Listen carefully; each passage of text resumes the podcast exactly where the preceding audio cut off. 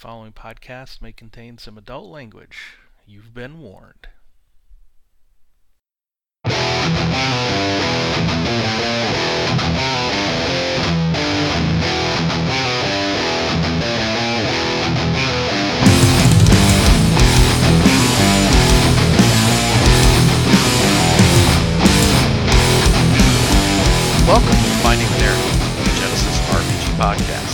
Show dedicated to the Genesys role playing system created by Fantasy Flight Games and produced by Edge Studio.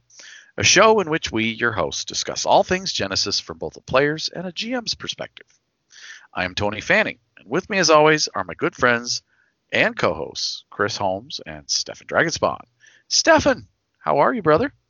I am good, good. Uh, uh, running my uh, Realms of Terrinoth game for you guys and our friend, friend Daryl. So I'm uh, back in the GM chair with for Genesys, uh, Genesys games. I'm having fun with that. Um, Same here. uh, yeah, good, good. Here was lots of role playing opportunities. Uh, last couple of sessions were uh, awesome, and uh, yeah, and it's a nice day outside today and yesterday. So we did some stuff around the house, around the house. Yes. So we're uh, getting lots of sun and fresh air. Uh, yeah, so I'm doing good. How about you, Chris? Well, first off, pretty sure I'm gonna need to mail you some fucking WD-40 because that goddamn chair is squeaky as fuck. I know, I know. I must say. It- it- it's old, like me. I thought that No. was your niece. lots of different things lots of different things everything from gaming face to face again to mm-hmm. golfing with my wife which is the best thing ever. And then golfing today. Fuck okay so i must tell you there was some weird shit happen today man. I'm on i'm like i'm like three holes from finishing okay? Mm-hmm. And it's like 65 degrees sunny getting i'm like kind of sweating a little bit. It's like 8:30 in the morning. Then all of a sudden fucking clouds are coming in. Cold fog is rolling in. Temperature drops by about 15 degrees. And i'm like looking around for the goddamn zombies coming out of the freaking woods man because damn it was creepy as fuck. And i kind of want to write a setting for it like golfing with zombies or something i don't know but Golf fog. weird yeah golf fog i mean it was i'm i, I was creepy i was Golfers alone in the golfers in the mist. golfers in this i was alone and i'm like fuck i kind of freaked out it was it was kind of it was awesome Like, scary Luckily you were luckily you were armed with your iron. yeah. Anyways, doing a bit of that. Um, gave up on putting my grill back together. Bought a new one today. Daughter's putting it together. Thank you, Fallon. Love you so much. so, uh, yeah, gonna be smoking some more meats again soon enough. Tony, how you doing, man?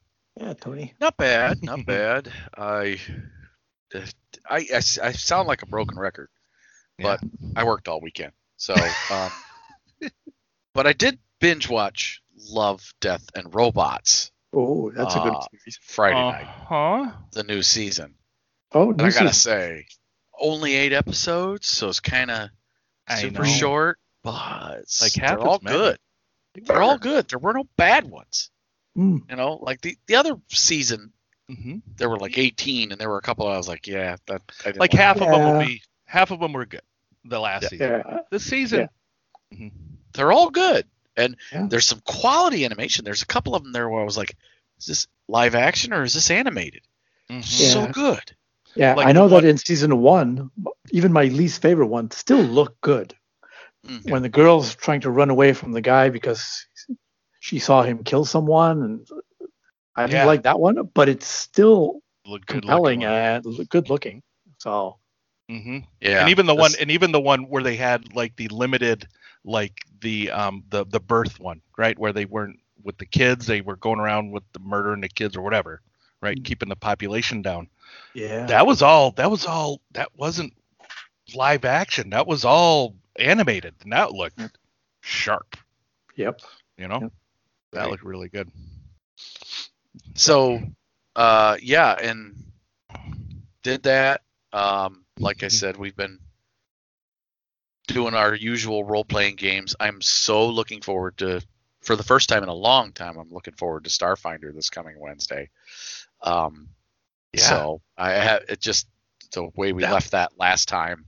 Um, looking forward to, and it's more not the system. It's definitely not the system, but it's definitely the role play uh, that we've got going Mhm. uh, and where that's going. And I'm looking so forward to that this and week. and, so. and that I mean that's that Attack of the Swarms adventure path. We're on the last book.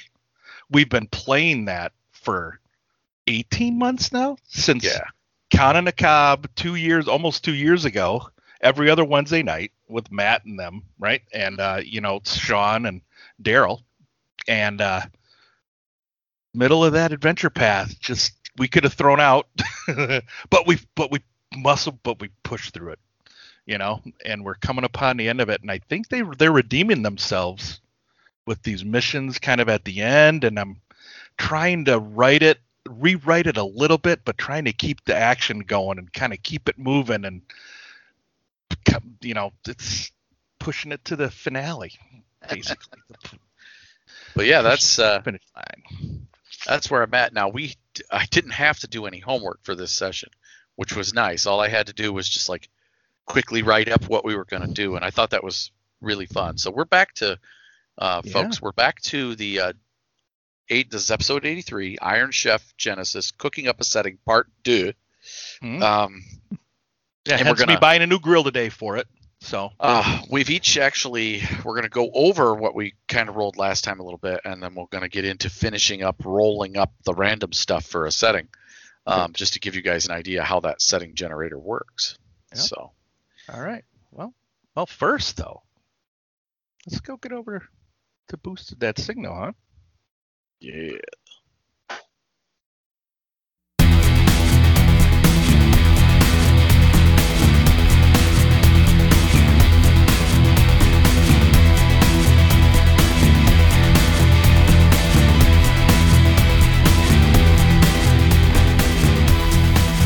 All right, we are here to have Stefan boost the signal out there, where he um, shares some fresh news off the uh, the wire here and reviews a project from Edge Studio, the Edge Studio section of um, DriveThruRPG. What do you have for us today, Stefan? All right. Well, thank you very much, Chris. Um, today, I um, I have I haven't mentioned one of our listeners in a while, Chris Markham. Uh, not because we don't like him, we like like him a lot. Uh, we had him on the show once, simply because we've talked about his, some of his various products in the past. You know, he's very prolific. He's come up with a lot of stuff, especially for Realms of Terrinoth. Uh, so in the past, I've tried tried to focus the the signal on other creators that might not be as uh, as prolific as him. Um, but he's uh, he's come up this time uh, with two two pretty cool, cool supplements for Realms of Terrinoth or any other fantasy setting really that covers traps. Traps is not something that maybe really focused on in in Genesys. Not even the Realms of Terrinoth book uh, mentions it really. So he came up with Treacherous Traps 1 and 2 recently. So both books are just over 28 pages long and with about one trap per page, There's an intro and uh, uh, table of contents at the end. So, but you get at least 20 traps or so uh, in it. Each trap has either an image of it uh, in action or a diagram that kind of helps understand the mechanism, how it would work. And then he goes on in the uh, in the meta to describe you know the game mechanics of it, uh, the chances for noticing it, uh, bypassing or disarming it, and of course what happens what happens when it actually does go off. Cool. Yeah. Uh, each book has some flavor text. Uh, he had introduced in one of his other supplements uh, a gnome character called Grisbane Greer Grinder. Greer Grinder. Gear Grinder. There, there you go. ah, there you go. Third, third time's the charm. which is cool. Uh, so some of the, the text blurbs are, are kind of nice, nice little touch. And because uh, I'm an ancient dragon spawn, I remember an old series of trap books from uh, the oh yeah. the old Shifty 7D games called Grimtooth Traps. And he had a whole series of these. Those are nasty as fuck, dude. Yeah, yeah. They're So the great. book, the books had a var- variety of traps from Oh, some s- some silly ones, some that are simple but deadly, and of course many of them, which I enjoyed sometimes going over, although I never used any of them. But many were interesting by their sheer complexity and ingenuity, with different bits, hooks here and there, uh, tr- en- entire hallways just being on the ball bearing kind of sphere and just til- tilting, you know, 180 or uh, 90 degrees. And of course- buying. I think I ended up buying. They had they had a volume Yeah. of those Oh. that came out. It was like two inches thick. Oh yeah, Oh. I remember buying the Oh, originals, just Grimtooth tra- Traps Uh-huh. one, two, three, four, Grimtooth Traps Dude. Light, uh, and of course it had flavor text by the Goblin Trapmaster Grimtooth, hence the name of the course. series. That's awesome. So kind of a little throwback to that uh, I found, which is kind of nice. Um, and yeah, each one is only three bucks US on DriveThruRPG, and we'll have the links uh, in the show notes. So thank you very much, uh, Mr. Markham, for for that. Like uh, another great little resource. I'd like to comment on which one is my favorite Sure, sure, go ahead. out of all the traps in there, in all Mm. the settings, or all both of them, and that is in in in Treacherous Traps 2. Right. On page 18, there's one that's called the Bee's Knees, Oh yeah. Okay. which uh, introduces the bee swarm Oh, as, yeah. a, as an adversary. And Awesome. just say this is a nasty trap for wilderness trap. Uh, I'll say no more. It's it's good. Okay. Good Sweet. job, Yeah. All right. That's awesome. So he's basically. So is it fair to say that Mr. Markham here is keeping the theme of Grimtooth deadly traps? And Yeah. these are fairly fair to say that these are fairly deadly. Well, some of them can be deadly. Some can be just a challenge. Uh, All right. Some are comedic. Yeah. Some like of the them are sticky what? floor. Some are Yeah. just comedic, like the sticky Yeah. floor. Oh, Sticky that's the floor. best part. Right. Right. Right. Yeah.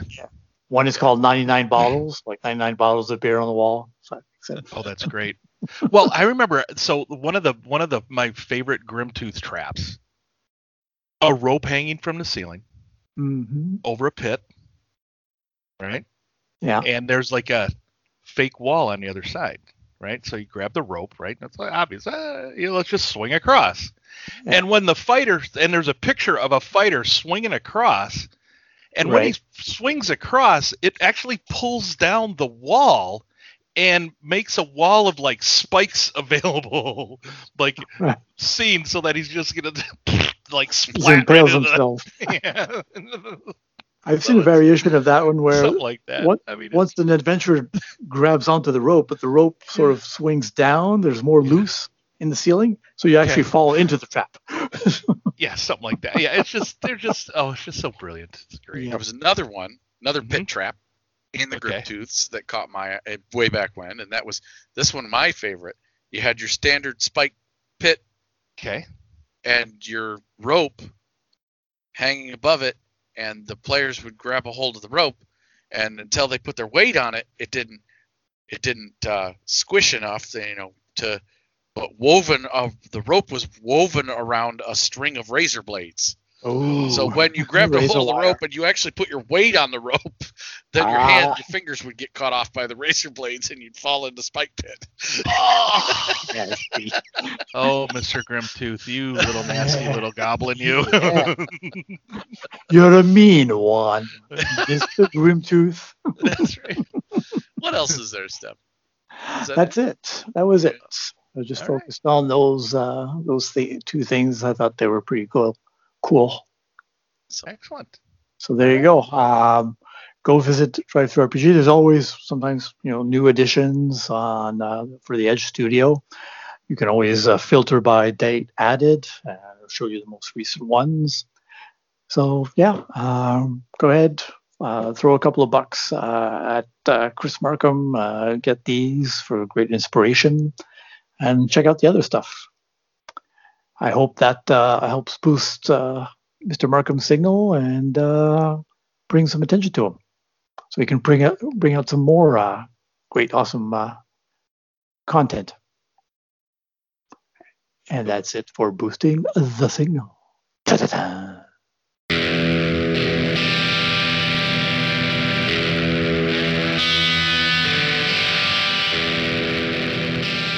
Welcome to the Books of Genesys. Uh, Oh. That was horrible. Jesus. I Yeah. think we just lost all our listeners. this is where we break down a section of one of the books of Genesys bit by bit. This time we continue to sample and get a taste for the random setting generation, chapter 5 of the Expanded Player's Guide, pages 40 through 56. Now, last time we rolled up steps 1 through 3 of um, the rules in there and kind of came up with these settings and um, wanted to recap them uh, what we kind of just an overview of what we've rolled so far. So, Chris, let's let's talk about yours a little bit first. Sure. Okay. Well, um, well, let me tell you what I rolled. What I rolled on each of the steps first. Um, so the tropes I rolled. I picked two to roll up. Um, I, the historical aesthetics and steampunk. So came up with and you know like a historical setting, something like a classical historical feel. I picked a co- I picked Cold War as the feel for this world, and then steampunk, obviously the Victorian England feel for it. Um, and um, I I turned the Cold War thing kind of up on its head in the sense that that's basically what killed the world. So this is going to be the post-apocalyptic setting of this world because of the Cold War here. Um, the themes that I wanted to use are, you know, rebellion, oppression, resistance. Um, what are you willing to do to survive? Black market smuggling stuff, you know. Um, the technology level that I rolled up, which throws us on the head again, threw me for a little loop, was the Iron Age. So we're talking um, iron weapons, um, you know, kind of like your, you know, you know, chariots are not unheard of. Um, fighting on horseback. Uh, I, I, I think Thundarr the Barbarian. You know, Mm. when I, you know, you know, Ookla aerial ride, right? Um, you know, a lot of, you know, maybe a lot of horses, maybe clockwork steampunk horses or whatever. Um, who knows? Uh, because the world itself, Steam the structure of this world, it's an artificial world. It was a steampunk planet I chose. Um, hot. It's a hot world because it's a steampunk planet. Steam, everybody. There's coal being fed into this thing at the core of this world to keep it going. I think. I don't know, but it's fucking hot. All right. So think. If anybody's watched Vikings, if you haven't, go watch it. Okay. Um. So Vikings, take that setting, that level of kind of technology, and drop it onto Cybertron after the Decepticons. and and, and they after they trash the world okay? And Everyone trying to survive. And it's and the world itself is mountainous. The entire world is mountainous. And there are these um and well it's a megapolis so pretty much all over the place. You have what's called for and thank you tony for this word steam peaks okay all over the world that Mm. people are trying to get to maybe explore um, so the setting type, going to the very top of the setting sheet. I'm on. I'm in the expanded setting sheet here. Setting type is post-apocalyptic. The setting name is Runes of the Steam Peaks. Mhm. That's where we're at for my setting. So, who Nice. wants to go next? Go ahead, Stefan. All right, I'll go next. So mine, a little bit different. I call it the the Hearts of Adamantum. Uh, I'll explain a little bit why. So my tr- troop that I got was magic, lots of magic, and acquisition of it is uh, the goal of most major characters. Most of it takes place as in this new frontier, uh, at the edge of civilizations and beyond, uh, with some gritty realism. So sometimes the, the bad guys win, characters, uh, heroes uh, sometimes get major setbacks and so forth. And one of the themes is in integrity. How far are you willing to go? And what are you willing to do to gain this magic? And I subverted magic, uh, the magic trope, instead of having actual spellcasters uh, or uh, using spells and so forth. Magic is a limited resource that's called adamantum, which is a diamond like stone that releases uh, this magical energy, and they almost use it almost like alchemy. Uh, so they have to create these devices. Uh, but of course, they're not high tech. There's this classical antiquities kind of technology level, a bit like ancient Greek or Roman societies. And since the home empire is a part of a huge forest, but there are large cities with lots of natural beauty. Integrated maybe the idea of classical Greece, like the huge cities of Athens, ruled over by an elf like race. So they integrated all these beautiful monuments and temples made of marble in these huge woodland settings. And the, to maintain all of this civilization and beauty and art and culture, they have to send their forces and troops and other people, maybe less savory, uh, maybe ex-cons or uh, their military, into the frontiers to get this adamantum. And in the and, and in the uh, in these frontiers, there's these huge animals. It, it's pervasive.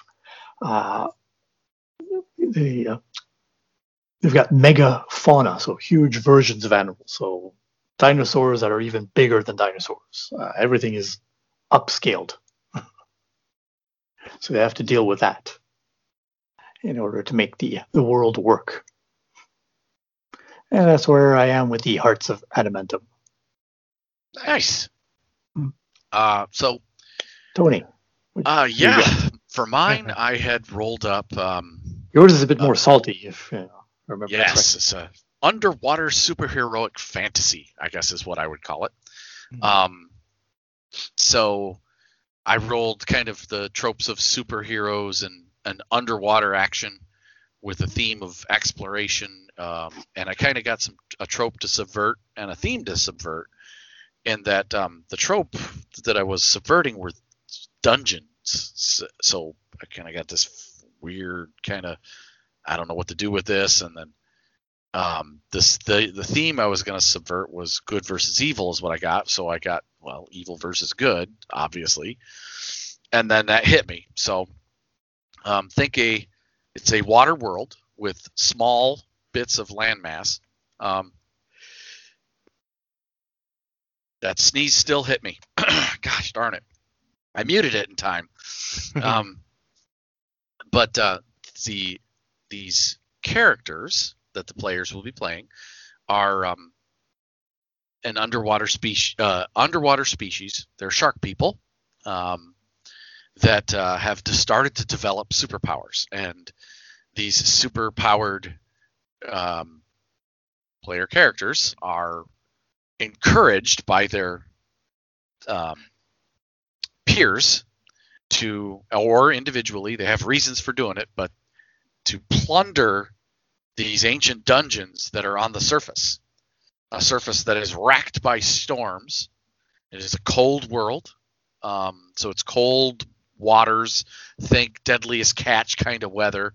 Nice. Um, um, and uh, these dungeons are protected by almost uh, angelic spirits, which a lot of the adversaries will be themed like um, sanctum creatures from uh, Keyforge. uh, spiritual creatures and whatnot.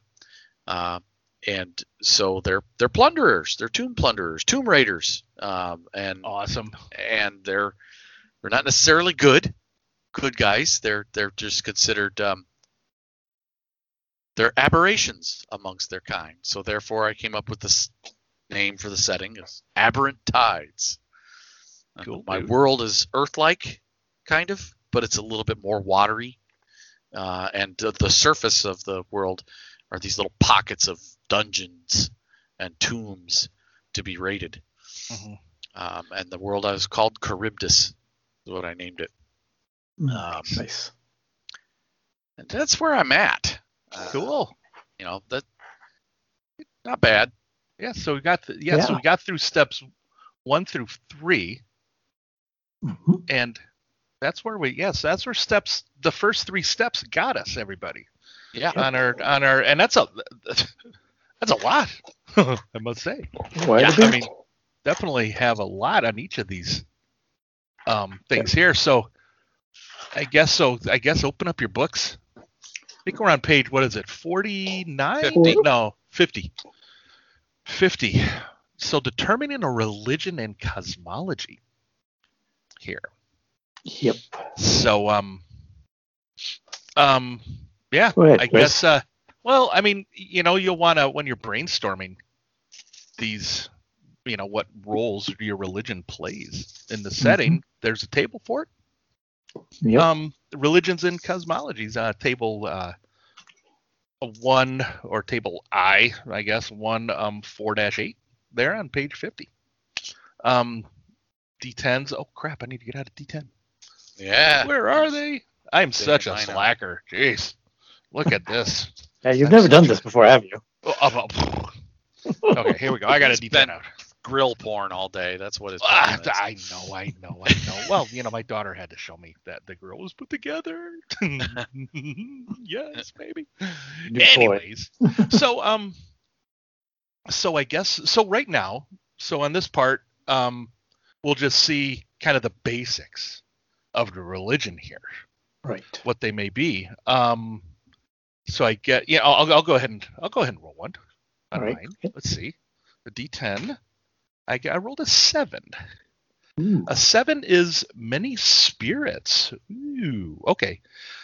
So many spirits. So this religion believes that most things have a spirit that is discrete and identifiable entity.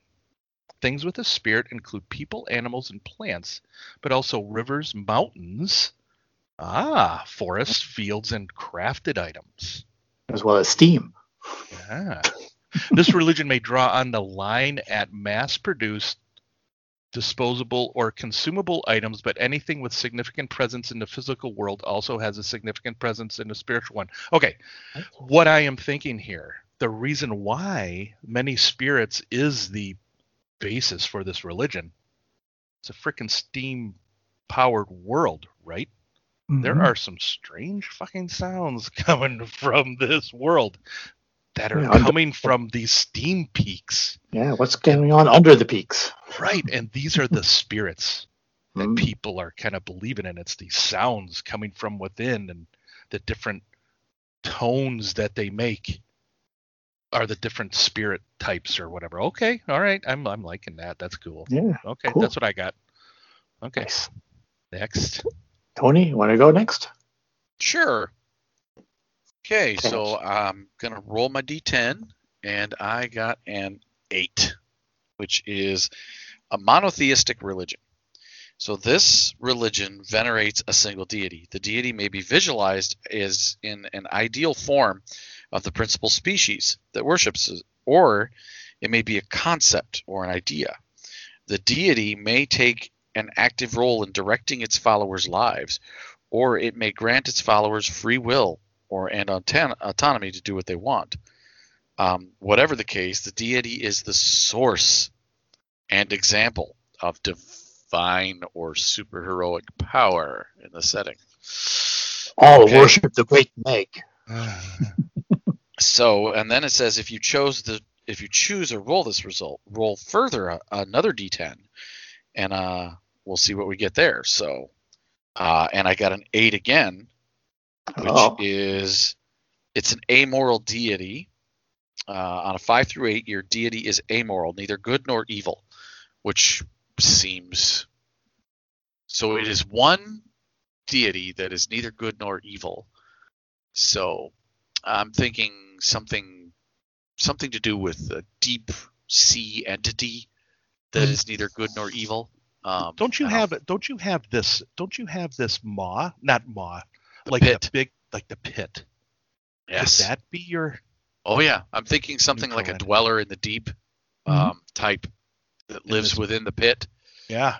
and um, That don't matter if it's evil or not. It's just it neutral. does. it's It's, just there. it's just It is. it is there, and it's there. uh, it's its machinations are hard to understand. Uh, it's but they they venerate and worship the the, the dweller in the pit, the dweller in the Mhm. deep. Yeah. nice. Um, yes. the great deep um, one, maybe? Oh, the deep one. Mm, Mm. Something. Yeah. Yes. I don't know. The dweller in the deep. I think. Um, nice. what was it? The oh, in that new movie that was on Netflix recently, they called it. Um, the What movie? What was that I can't remember the name of it now. But anyhow, it's neither Okay. here nor there. It's uh, Mr. Deep or something like that. Uh, they call Okay. it. It's basically their nickname for Cthulhu. Oh, okay. I Um, see. All right, Steph, go ahead.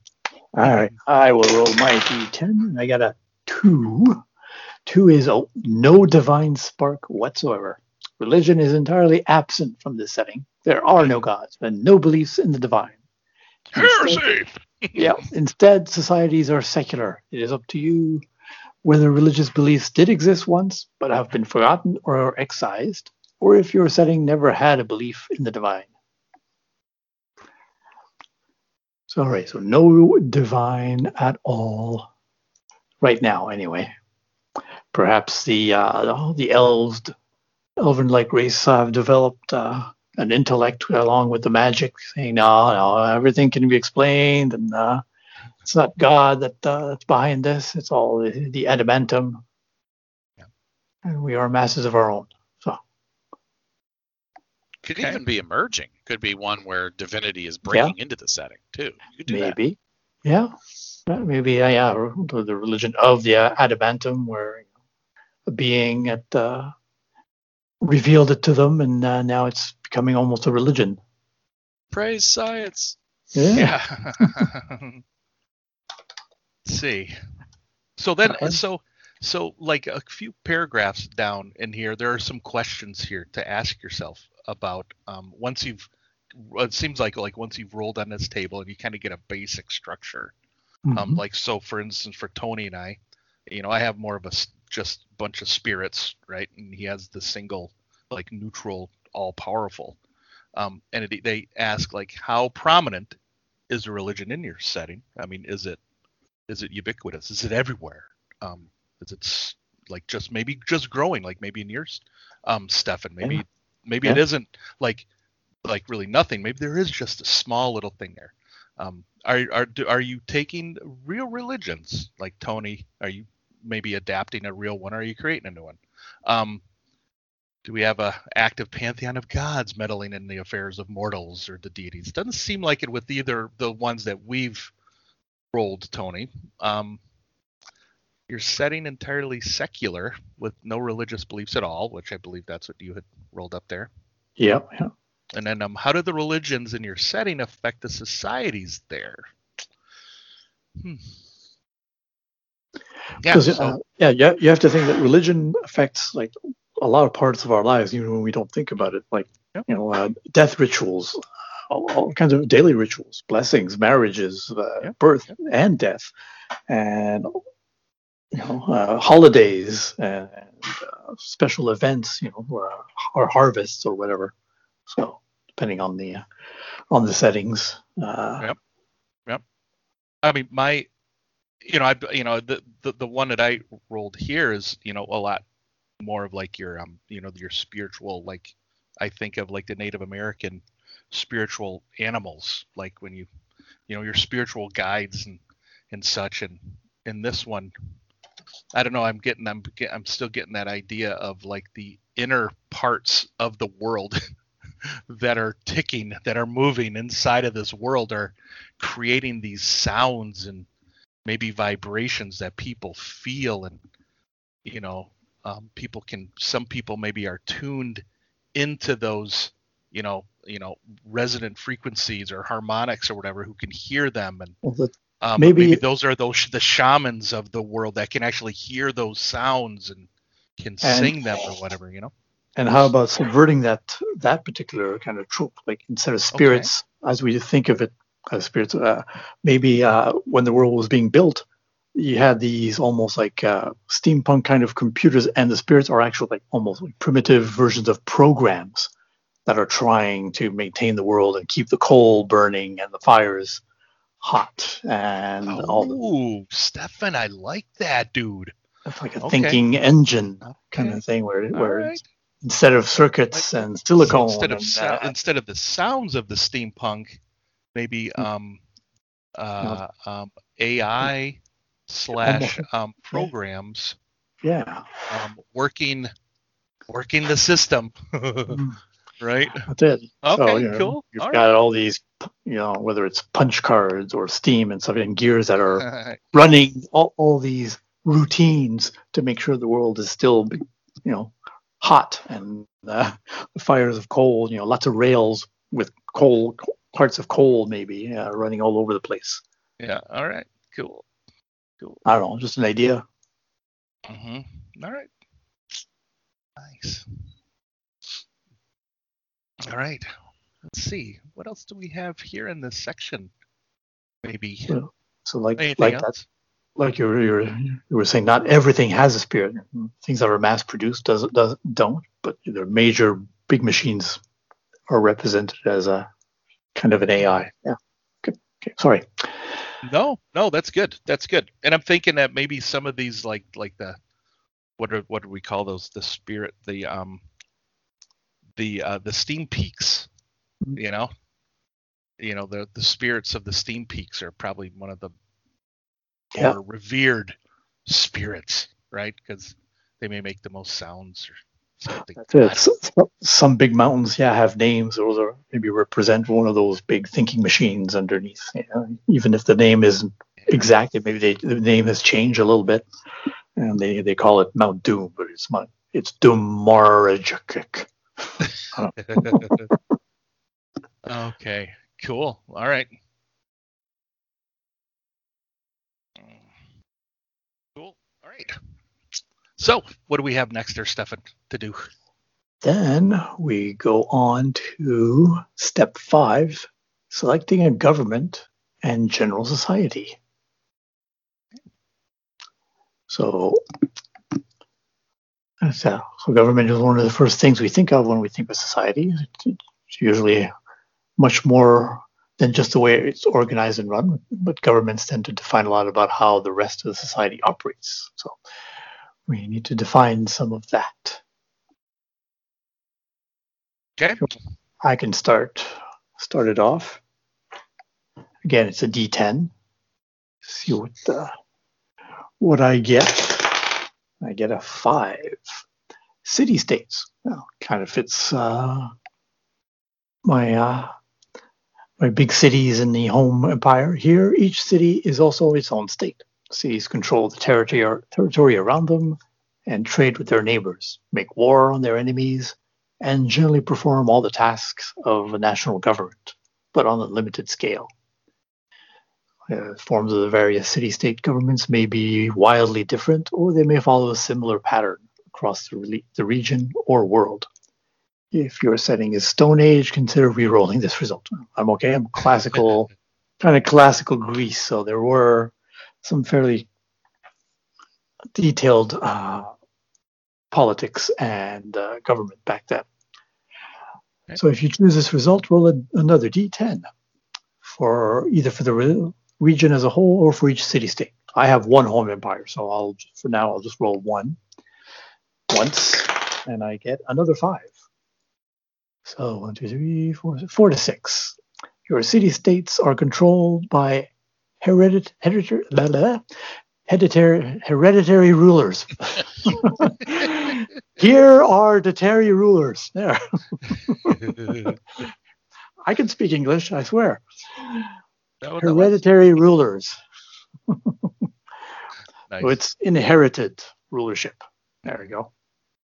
Whether it's kings and queens, could be you know, barons or knights, whatever. Titles. Passing on rulership to your kids, Yeah, basically. that's it. That so there you go. All right. All right, Tony, what you got, man? All right. Well, um, so for government wise here, uh, I honestly don't think many of these fit. So I'm gonna roll, but if I don't like what I get, I'm just gonna go ahead and choose the one that I like the most. I Yeah. haven't done any choosing yet on any on any of these, and I think this one kind of this might be your choosing one. this might be the one where I decide to choose. And yeah, I'm not going to go with that. So, um, in this case, uh, local rulers or councils. This is slightly or more, more organized than pure anarchy. Here, government exists in the small scale, with groups of several hundred people electing mayors or councils, or ruled by being ruled by hereditary lords, or following the banner of, small enterprising warlords. It is up to you what form these social groups take. Um, they're going to take the form of rolling a d10. Um, in this case, your social groups are organized by the most charismatic or terrifying of the bandit kings or warlords. I rolled a nine. Um, so in this case, I honestly think this this fits, you know, because my my my races are groups of sharks. They travel Yeah. in pods. Each pod will have a warlord or a leader or an alpha as their um, Mhm. own, and uh, they're going to travel. In, we're going to call them packs um, because they seem kind of you know nice to take on that kind of Yeah. There you wolf pack type mentality where there's an alpha, a troop. Um, so I'm going to call them packs. It, actually, um, they're called shivers. Yeah. Sharks, groups of sharks are called shivers. So shiver me timbers. Well, I'm just going to go ahead and go with wolf mentality here. That's Uh, awesome. Um, so in this case, they have packs, and they have each pack will have an alpha uh, male, alpha female, uh, and those will be your leaders, and then they be they would be challenged um, because that kind of fits with my religion, which I kind of filled out the rest of the way there while you guys were talking about Stephens, and that is the dweller in the deep being an all-powerful creature that is the embodiment of evolu- evolution and becoming an apex being. Uh, it is through spiritual, physical, and mental trials that the people of the waves become the dominant became the dominant species on Charybdis, and therefore they seek to face these trials both as individuals and packs to become a more involved being or group. So um, that way, that way, you know, as a group of players, if you're going to play in this, you would make your own pack of um of shark people, uh, and uh, their individual superpowers vying for dominance amongst the pack as well as vying for dominance maybe amongst the larger group, uh, what we would call a super pack. Um, something like that. cool, dude. Sounds good. Yeah. Very nice, man. That's pretty awesome. I like that. That works for me. So Okay. yeah, it kind I'll of makes go me with that. think, you know, you know that that actually makes me think of that uh the werewolf, the apocalypse game that we played, Yes. right? Isn't like the was the world spirit. What was that? Like the maw? No, not the maw. Can't remember. The Wyrm. The Wyrm. Yeah. The Wyrm is a corruption. Yeah. Yeah. Cool. Like it, man. All right, let's see here. Okay, so my government. All right, my government. I'm just gonna roll. Let's see. What, All right. might as well just you go completely random on the. It makes Mhm. sense, you know, com- considering I've got like a steampunk world made of. Okay, I rolled three. Local rulers and councils, kind of like that too. Kind of like you there. You rolled there. Mm. Um, Tony. Um, yeah, I like that. Okay. All right. Um, and I roll again to see the leaders. So this would be like the local leaders, like kind of how that's organized. Okay, each religion rolled a four region. I said so four. Um, so they so social groups mostly democratic. They elect their leaders. So okay, cool. I like it. Very nice. Yep. So and I like you know the- you know I like I, I like the idea of this um these groups being more nomadic like tribes like roaming around the world just kind of surviving moving place to place going from steam peak to steam peak right Okay. So Yeah. you're actually just gonna choose that one?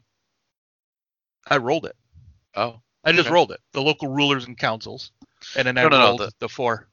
oh, gotcha. And then it said like one of these. It says um, it's up to you what the form what the form your social groups take.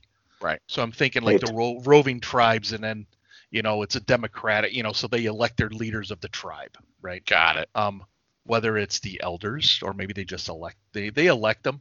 Um, you know, and then they kind of lead those groups as they're moving around. For now, I think we'll go with that. yeah. Okay. Cool. Sounds good. So after we've chosen the governments, they suggest going to table I dot four dash eleven for objectives to determine the goals of your government or governments. It sort of jumps from table nine to to eleven, with jumping to table ten for now, which is factions and other organizations. Right, right, right. So you're So- you want the objective of your Yeah, um groups. your group to see if, uh, and again, you can roll it. Yeah. You can roll it or you can choose. Yeah. Yeah, because they mentioned that factions and organizations uh, can be important, but it's it's a it's an optional step if you don't want any any uh, organizations, criminal gangs, or mega corporations, stuff like that. You know But- what? You know what I rolled. You know what I they had they had, that I rolled last time. Mm, I did roll one of those last time. Other inhabitants and oddities. I rolled for an Okay. organization, a monastery, All right, yeah. um, military oriented. And I'm thinking that, that I was I think I was kind of thinking those were like warrior monks Yeah. oppressing the people, trying to organize. I don't know. It was one of yeah. I had made notes on like warrior monks. Now, how would that fit into this? Mm, Maybe, maybe that's why people are. That- Yeah, maybe the maybe they're the monks that know a bit more about the spirits. yeah, I don't know. that's true. Or maybe real, that's why. Maybe that's why like a lot of like there are a lot of these ro- roaming tribes that kind of stay away from the monks. Yeah. Never know. Mm. All right. Well, do you want to roll for your faction, not factions, but uh, the objectives? Yep. All right. That's I can right. I can kick it off if you'd like. Sure. go Um, ahead. So I had a 17. Yeah, this is a percentage roll this time. Yes, uh, 17 is exploration. That makes sense. Uh, Ah, these org these organizations or the these the, basically these packs uh, want to explore specific regions, and that's these they they form these packs to to explore the dungeons. Yes, that makes sense, dude. You rolled Mm-hmm. exploration. yeah. Yes. Um, and plunder the resources from them. So that makes sense. Okay. Very good. All right. I'll go next. Go for it. and I get a total of 98. That? At the 90? No, 68. 68. Oh. Uh, where is it? 68. Overthrow. The organization seeks to overthrow the head of a government or other powerful entity. Hmm. Interesting. hmm What organization do you have there, Stefan? That is this like the Well, maybe I could roll on the factions organization. Maybe that's that uh, you mentioned, like maybe a emerging religion. Let me just roll quickly on the factions and organization to give me an idea. This time it's a 90. Uh, our religious organizations. well, there you go. a group of believers or individuals. Ah, okay. This level of organization in this group depends on the level of organization in the religion. Well, since there's no divinity in my world, apparently, uh, maybe it's a an, an emerging religion that wanted to overthrow the current secular government. Nice. That sounds good. Okay. You got some political turmoil there. Um, Yeah, that is definitely. Absolutely. Very Very nice. Yep. So I'm going to roll two objectives.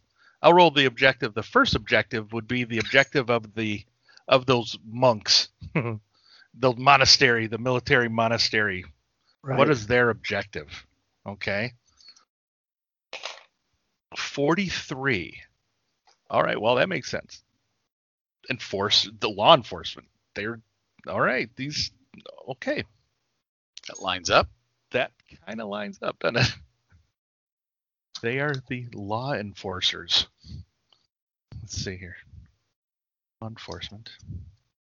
Okay. Okay. Just kind of making copying. Okay, and then the second one. So then these so then these roving so these nomadic packs. So basically this would be kind of almost the same kind of thing that you had done, Tony. Kind of what is the objectives of maybe like the PCs, right? hmm maybe that's kind of what this is. What why are these nomadic tribes moving around a five assassination? All right. Huh. you rolled one that doesn't work. Was that? You rolled one that doesn't work. Good luck fitting that in there. It Doesn't really work. Pigeonhole it. Yeah. Let's fit that square in a, the round hole that is the world of steampunk, whatever the heck. I mean, honestly, it seems like why would people in a post-apocalyptic? Want to just Um, go assassinating people? Why would people in a post-apocalyptic world I think it's. um, just go around assassinating other I people? think it's. I think I think I already have the objective. I think it's. I think it goes to my main theme that I created that I made last time is the survival. I mean, what is your what would you do to survive? It's survival. That's their main objective here. You know, mutual protection of the group. Yeah, protection. I think that's probably would be the good one there. Yeah, if I ch- cherry pick one, I think that'd be best. Survival, protection. Yeah. Okay. Excellent. Now, it tells us here that um, other factions and organizations, while important, the government is seldom the only organization in your society. There's other factions. Now, Chris, you've already got one that you had kind of keyed into earlier as an element that you had rolled as a surprise element in your setting. Mhm. And Stefan, you also kind of wanted to do that as part of the Yeah. yours there. But um, other factions and organizations include everything from criminal gangs, mega corporations, political parties, and unions. You don't have to add factions or organizations to your setting, but uh, unless it is a has very few social structures structures at all, they're going to go a long way toward making it seem more realistic and lived in. Mhm. Now, in this case, I honestly think that uh, for my setting, there because it's so tr- um, tribal and already these tribes have a each one has an individual goal that's the same as everybody else's. Just how they go about it is going to be more their thing, um, and maybe what their groups comprise of. Um, these little super packs and schools of of shark people, um, Mhm. and um, Now, is there no? Here's a question for you there, Tony. Mhm. Something for you to noodle on. Is there an overall faction society that is um, encompassing this search for these artifacts that represent this search for the perfection of um, the species by going out and searching? Is there like a I was to say there's organization. probably a religious organization is about all I would come up with that, that drives the tribes. you know? uh huh? Um, Even though they have their own ways of going about it, is there a one organization? overarching religious organization. And is that what I was going to get at. And I'm wondering if that was that's what this would be, right? Yeah, Yeah. Okay. And that's what I was going to get at. I don't really have anything other than that as I don't need a bunch of them. I really just kind of need like the the machinations and what this and I honestly think that means I have to probably hand pick it as a religious organization but roll its motivations. Now, would you have? Would there be to, to kind of give you a what's the word I'm looking for? You flipped the good versus evil on its head, hmm right? Is there an opposing faction to this one? Could be, could be. There the the that there's organization to the angelic beings that are in the dungeons that are what they are what their Mhm. machinations are and what what they're trying to do. I could roll them too. Maybe I don't know. I'm just you know just Oh, you know what? I'll do the two. out there for you. I'll do the two. So I'll do the first one, which I'm handpicking the religious organization as being, um, you know, that's the over overseeing body of these giant tribes of shark or these char tr- small tribes of sharks. Mhm. What's motivating these peoples? Mhm. Okay. And um, Their basic tenets, right? yeah, Why they're doing what they're doing. right. And uh, yeah, and the, I rolled investigation. I rolled 33.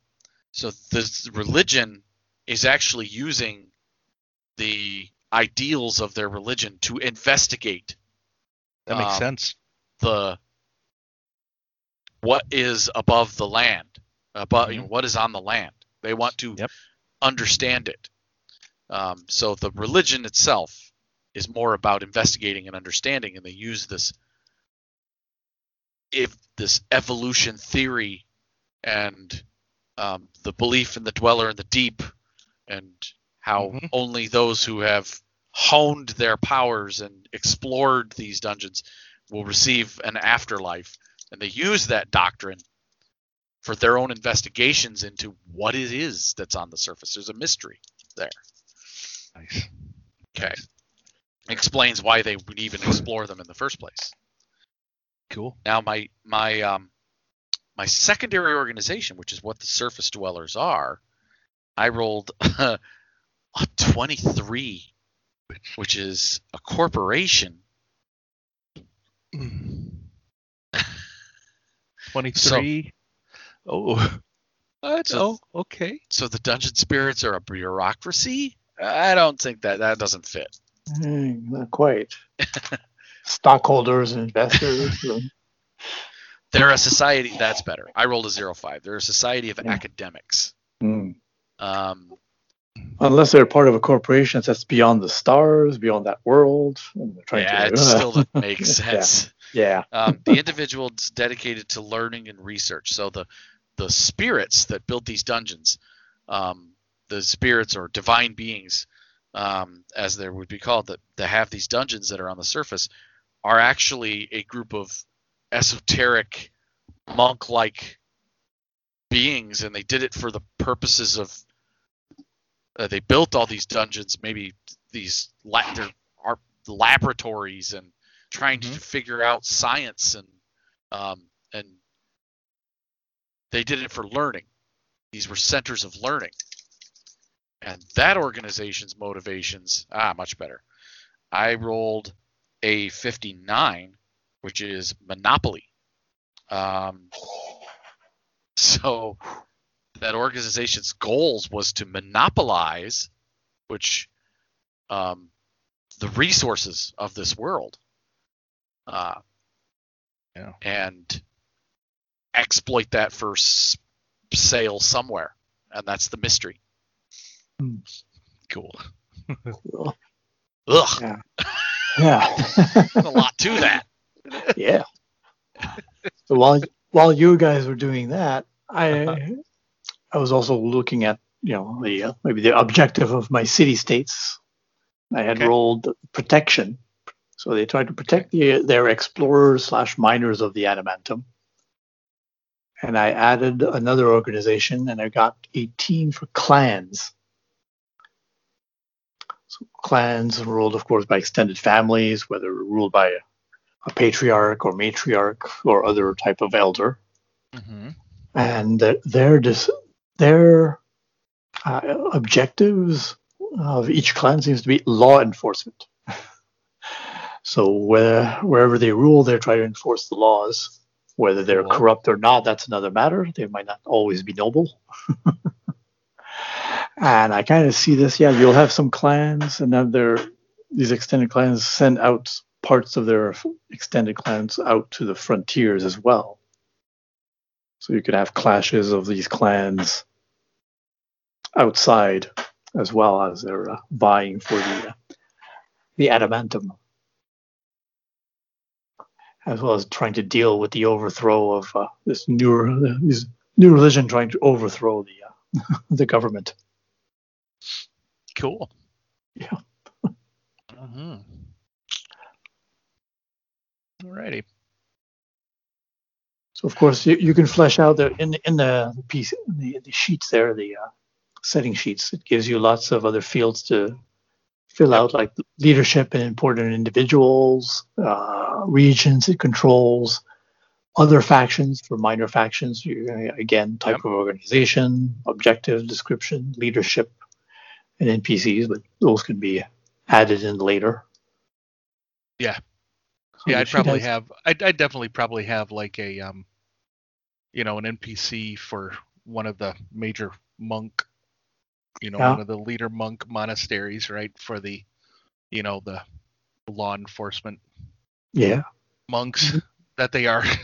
Yeah, even when you go back on uh, step four, determine religion and cosmology, then it- also breaks down if there is religion, the Yeah. deity names, morality, uh, domain that they oversee, relationship to the mortals, and, and description if possible, Yep. with more details about. Yeah, exactly. You can fill that out with the players maybe sometimes if. Uh, Yeah. you know, and religion name or morality, leadership, areas of influence, depending on if it's a religion with not any gods or just one monotheistic god, like Tony got. So, Yep. Yeah. The relationship with government, relationship with society. Are they viewed ben- ben- benevolently? Do they are they despised? yeah. Yeah. So there's a lot of stuff that the sheet goes through it as well, so to help Yeah. you out. Cool. Yeah, pretty cools. Yeah. Is there anything else you wanted to cover in the uh, various organizations and factions? Um, well, I mean, they do have here. I mean, when you are creating your your NPCs here, um, Hmm. You can give them uh, some personalities if you want, and they do have some personality. They do have like a, a chart here for personality traits.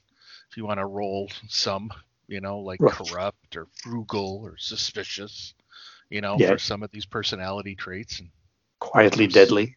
Yep. yep. And then, I mean, you can use, you know, the motivations, obviously, from the core book, you know, Yeah. randomly roll up some fears and strengths and whatever if you'd like, hmm you know, for these it kind of flesh out um, these NP, you know, your major, some major NPCs when you get to that point.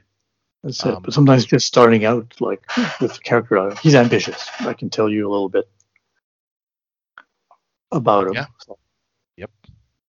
that's cool. Yep. And then, and they, and throughout this process, they also have like a sidebar with this Max character, you know, going Yeah. through his own, like creating his own, um, you know, setting there. So you, as you go through your own, you can kind of go through and read what this person has come up with to kind of give you kind of some ideas. Um, Yeah. If you're kind of get stuck anywhere, um, I recommend doing that. Um, hmm so uh let's see here so then um so then there was some so then we've got like this general society um Yeah. Section. talking- yeah like what are your you know your setting society is like what is it like to live work succeed in the major society of your setting um I think we've all kind of already kind of Yeah. populated that. a little bit. I think Yeah, by talking, but yeah. we have a But the, the expanded idea. player's guide at least walks you through just to make sure, like, you know, did you think about Mm-hmm. this? And, uh, you know, even like maybe humans don't exist in your society at all. What whatever Well, yeah, that's- that that are that is. Yeah, that's one of the questions you want to ask yourself. Um, what sentient species do you have? And I know Yeah. Tony, you got the you got shark people. You're pretty much only shark people for me. I don't know. What are you thinking, Stefan, for your setting Well, there? Uh, since a lot, lot of nature uh, mixed in with the uh, like old uh, classical Greek stuff, I thought of having almost like an elven-like race. That's the Okay. dominant race. I'm not sure if I would. That would be the only race. It could be variations of uh, of these elves, a bit like there's variation of humans. You Yeah, can, yeah.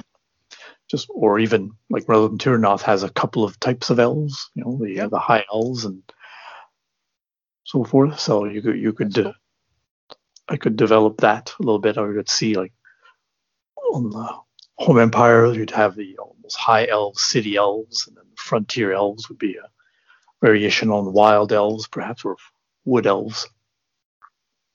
Cool. That's pretty cool. I think for me, I think I might. I think I'm thinking just humans now. I'm normally not one that just plays humans. I'm normally playing the, you know, when I'm playing in my favorite D Shift 7D um, game, I'm normally playing goblins or freaking halflings or dwarves, right? But um, Or, or I don't know. Here, here in this, in this, um, in this setting, I'm almost thinking you go. I I go with making the humans the different variants of humans, right? Mhm. Using the different. Um, I think from the core book and between the core book and the expanded guide, I think you can hit any. If you want cunning to be your main stat or presence to be your main stat, just pick it. It doesn't matter. Yeah. And there's Um, a few other people out there uh, who've pr- produced like uh, different archetypes for humans and other supplements. So Yeah, totally pull that in too. Um, definitely the post-apocalyptic setting in the expanded player's guide. I think there's probably I think there's some archetypes there for like the survivor. Definitely, that would be maybe the main one for sure. yeah, So, all right, cool. Um, and then and then the last, I think it looks like the last part of this section here. There's a handful of um, the actually more than a handful. There's a few questions here that they're asking where you're establishing your societies and cultures. Questions like yeah, pick one thing about your society or its culture that you would call its ideal. What would it be? Yeah, or it's stereotype. Yeah, Uh huh. What is the story your society tells itself about its origins? That's an interesting one, right?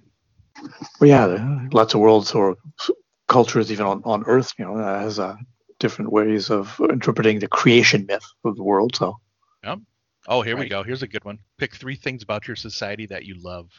Pick three things that you hate. That's cool. Those are Yeah. interesting. Yeah. Um, specific, which what what is a one specific action, habit, or ritual this culture or, or species has? That can be cool. What is your society's strongest ally? Um, Mm. so when you're looking at different societies, what where do they the, where do they seek allies, and, and who amongst them are their allies? Yeah. And the flip Sure. side is what is its most dangerous foe? yeah. Right, right. I'm Big thinking as dinosaurs, I'm another. thinking. yeah. Well, it's, uh, in my world, there's, I was, and I was thinking adding maybe another race, maybe of uh, of small halflings. They live outside of the home empire, and they almost build these small settlements on the backs That's of right. these huge, huge monsters. Dinosaurs. Imagine yeah. dinosaurs, or even giant, huge turtles, like a small city on a turtle. Nice. Nice. Little With pygmies. instead of defensive walls, yeah, they're battlements all, all around the edge of the shell. nice. Okay, and then the next Cool. one is like, what's what is the social fabric of the society now? Is there a strong age or wealth-based hierarchy? You know, um, in this case, and you know, like for instance, in my setting, you know, it's definitely about strength. It's about, you know, who's your the your warrior prowess yeah. kind of. Um, are there major warring factions? Do the tri do the various packs war against each other? Um, is They're there a going in- strict if- class if- structure? And of course there is in in a in a society like that. There's going to be a, a caste system. one of the questions you can ask yourself, Tony, is when two packs, do they ever go after the same dungeon? Would And if that they- ever happen? That would be Would more ever- like an allies, where do Hmm. do packs ally with each other to create you know super groups? Um, Mhm. Do you have several with that. packs living in area in an area? Are they peaceful with each other? Are they Yeah. are they at war? Yeah. Um, competing for resources. Yes. Yeah. Yeah. So that's a Um, good question. Yeah, that's cool. Uh, yeah. So again, people, these are these are good questions. Mhm. What happens to those who break the norms of society? Exactly. And uh, and then last but not least of the questions you ask yourself is what is the overall economy of your setting? Uh-huh. Because economy, in the case like for instance of my of my surface dwellers, them being trying to establish a monopoly. Well, a monopoly of what? What resource are they trying to monopolize? Is it all resources? Was it uh, who are they trying to monopolize? I mean, if you're trying to monopolize, you obviously have someone you're selling to. If these are the only two races that are here, that's kind of are were they selling to the shark people? No, I want to develop that out. I want to. What was their Yeah. motivation? Who were they trying to sell that for? What were they trying to sell this resource to, or Oh. or the the the refined good that they made from that resource, um, so to speak. And uh, Right. So we want to kind of flesh Yeah. all that out. Yeah, I think I think for mine it might be. You know what I think? I th- I don't know. For some reason, I get I get the vision of um of uh what's her name um from um episode seven, cleaning parts that she just salvaged, um just selling, Oh, and yeah. bartering, right? And um I'm seeing this survivaling kind of barter based system for economy in my setting. They're just finding this this steampunk technology that they don't really don't know what it happens, but there might be Oh. people who can tinker with it and kind of make it work every once in a while, and could be That'll worth bring me into a next section, I think, in a way. Good. Um, where we get into step six. There's a part of that where you'll want to look at something that already exists out there that you could borrow from if you were going to do that, and um, we'll get to that. But um, Cool. So in part six, it says to fill in the details and determine the rules that you want to use in your setting. Um, and um, in this case, we've done entire episodes for our settings previously on how to create skills and how to Mhm. create talents and how to create careers and archetypes, species, and all of that. What I really wanted to focus on in this section is kind of the alternate or optional rules because there's so many alternate optional rule sets out there in um, as far as supplements that are on um, Yeah. the the drive uh, DriveThruRPG in the in the Okay. you know Yeah. in there Mm-hmm. and I'm thinking one for you, Chris, that would work is the salvage. setting. absolutely You could Mhm. borrow from that that salvage system. Yes, I would actually, if if I would ever write, yeah, I'll I'll put it this way, if I would ever write this up, not saying I will, but I, I'll I'll put this out to anybody else who would who would go through this process, and if they would write up something and they would find somebody who's created something as brilliant as that salvage setting and that salvage system, I would reference it. I would contact the creator Reach of that reach out to them and say, hey, look, this is what I've created. Can I use it? Can I Yeah. reference your material and say, hey, you Yeah. need to get this guy's stuff? Go get it to use mine.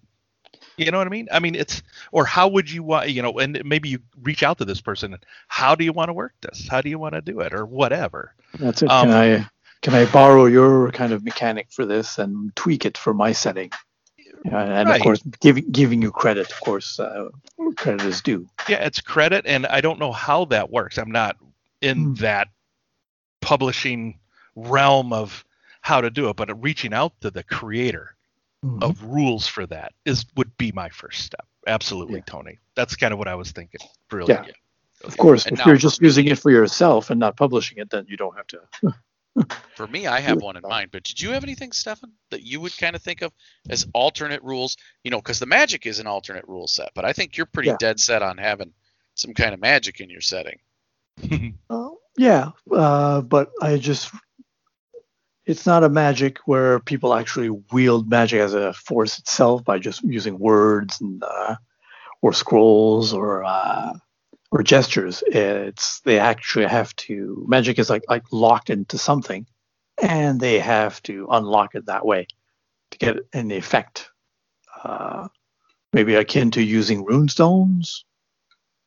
That could be one one way of Or view. maybe mimicking effects from Yeah, from Æmber. Yeah, from Keyforge, that's another option. because you've got a Uh, resource, you've got the That's it. So that's Manton. yeah, that's what it would look like, you know. And you could use crafting crafting rules from uh, Terrinoth if possible.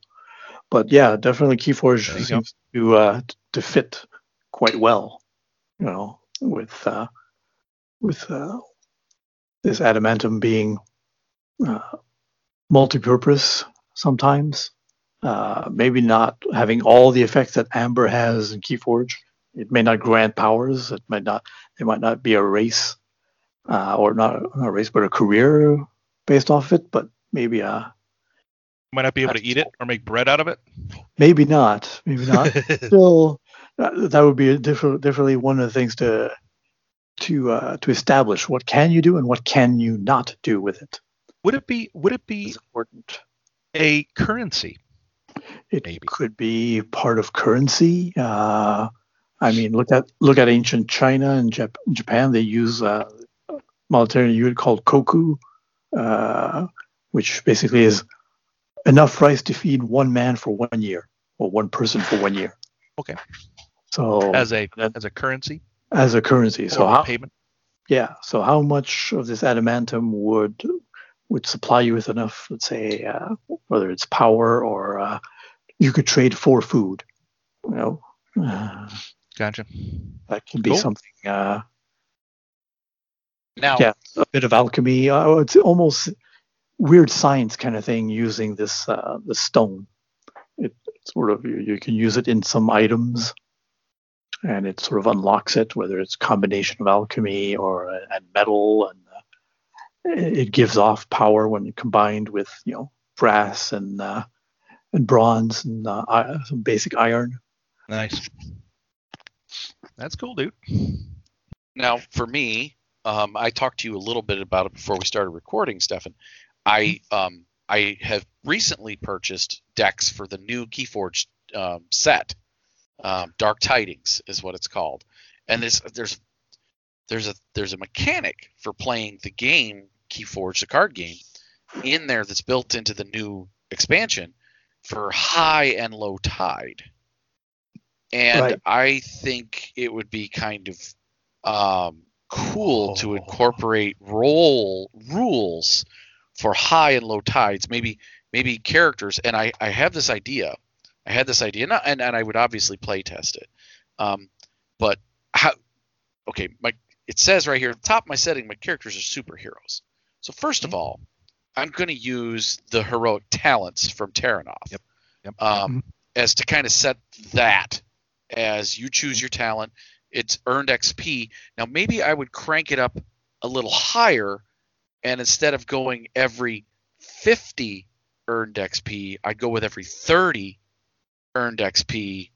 You get a point that you could put towards your heroic power. Okay. But then Right. I had I, I had this kind of idea of what I'd like to do.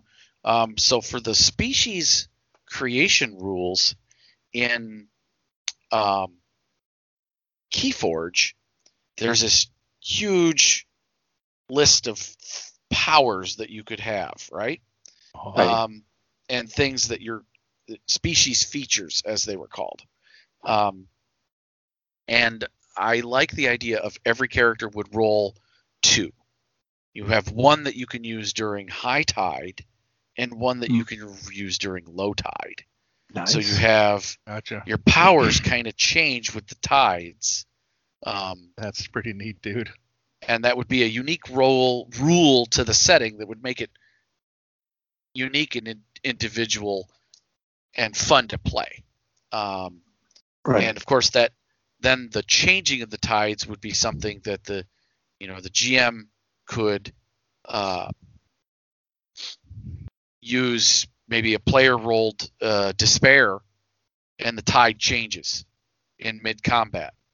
Oh wow. Um, otherwise, it's kind of a narrative thing. It's narratively, it's high Yeah. tide right now, but Right. uh, during combat, you could have this rule that any you could have as a as a as a rule if if your opponent rolls a despair, you can change the tide. Awesome. Um, so, you know, your adversaries are maybe they're a little bit more powerful than a high tide. And as a player, one of the bad guys rolls a despair. Ha ha! We're going low tide. Woohoo! You know. yeah. okay, Tony, I have a question for you. Yeah. Related to that. Now, it goes without saying you're going to be using the super characteristics, Yes. right? Now, Singular. A singular super characteristic. well, why don't you pick two? One for high tide, one for low tide.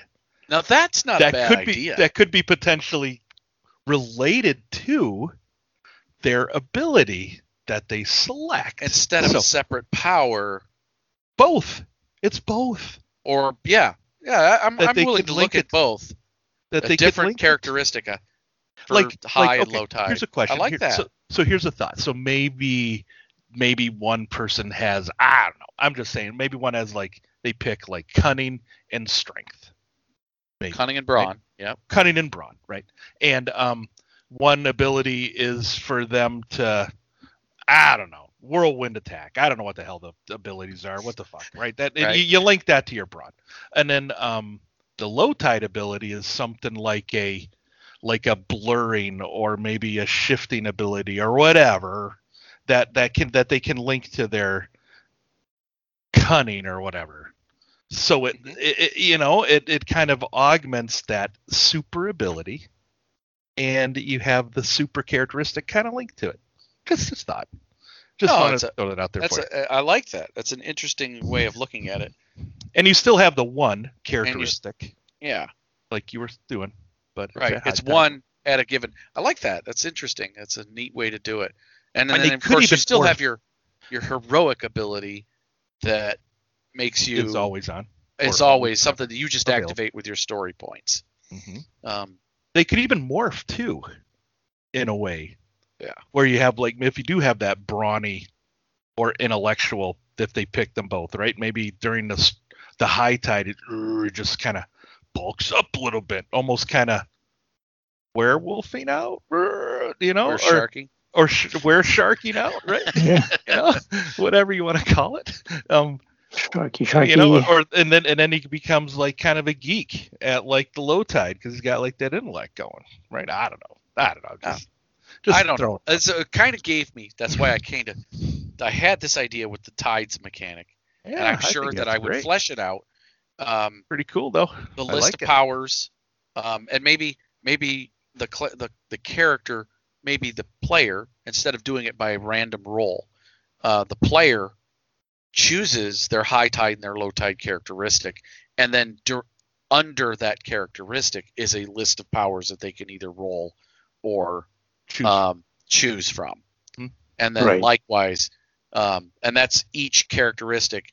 That way, it you don't get like, okay, during the low tide, my cunning gets the super Yes. characteristic, Oh, and I gain I gain two extra arms, and I they're swords at the tips of them. What that doesn't make any sense. yeah you know, i know or- i know Something tied to the cunning. i would i would and tied create its own to the cunning? Yes, tied. you said tied yes. to the cunning yeah okay. punning dude we're punning tonight all right yeah.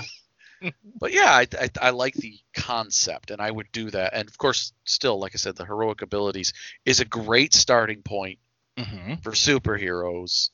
Um, It's in the name too. It's heroic. I mean, come on, it's an ability that's just above and beyond what you've got. You can activate it, and yeah, yeah. But anyhow, yeah, that's what I was thinking for mine. cool, dude. Um, Yeah. I like it. and of course with my technology level i don't need any special technology rules like chris yours is steampunk you may want to have some special technology rules I will. I will Oh. be having some special technology rules, and they and and they're going to be related to a a a lower level of technology at, at a whole. Finding advanced technology and how do you make it work? That's going to be the mechanics, the rules I would need to come up with for some of that. I don't know what you do with that. Yeah. That would be a challenge. Mm-hmm.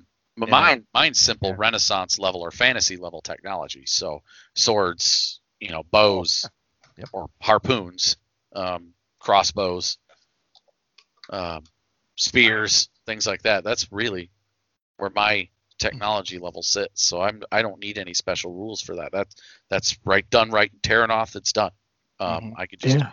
use that stuff right there so Very cool. Sounds good.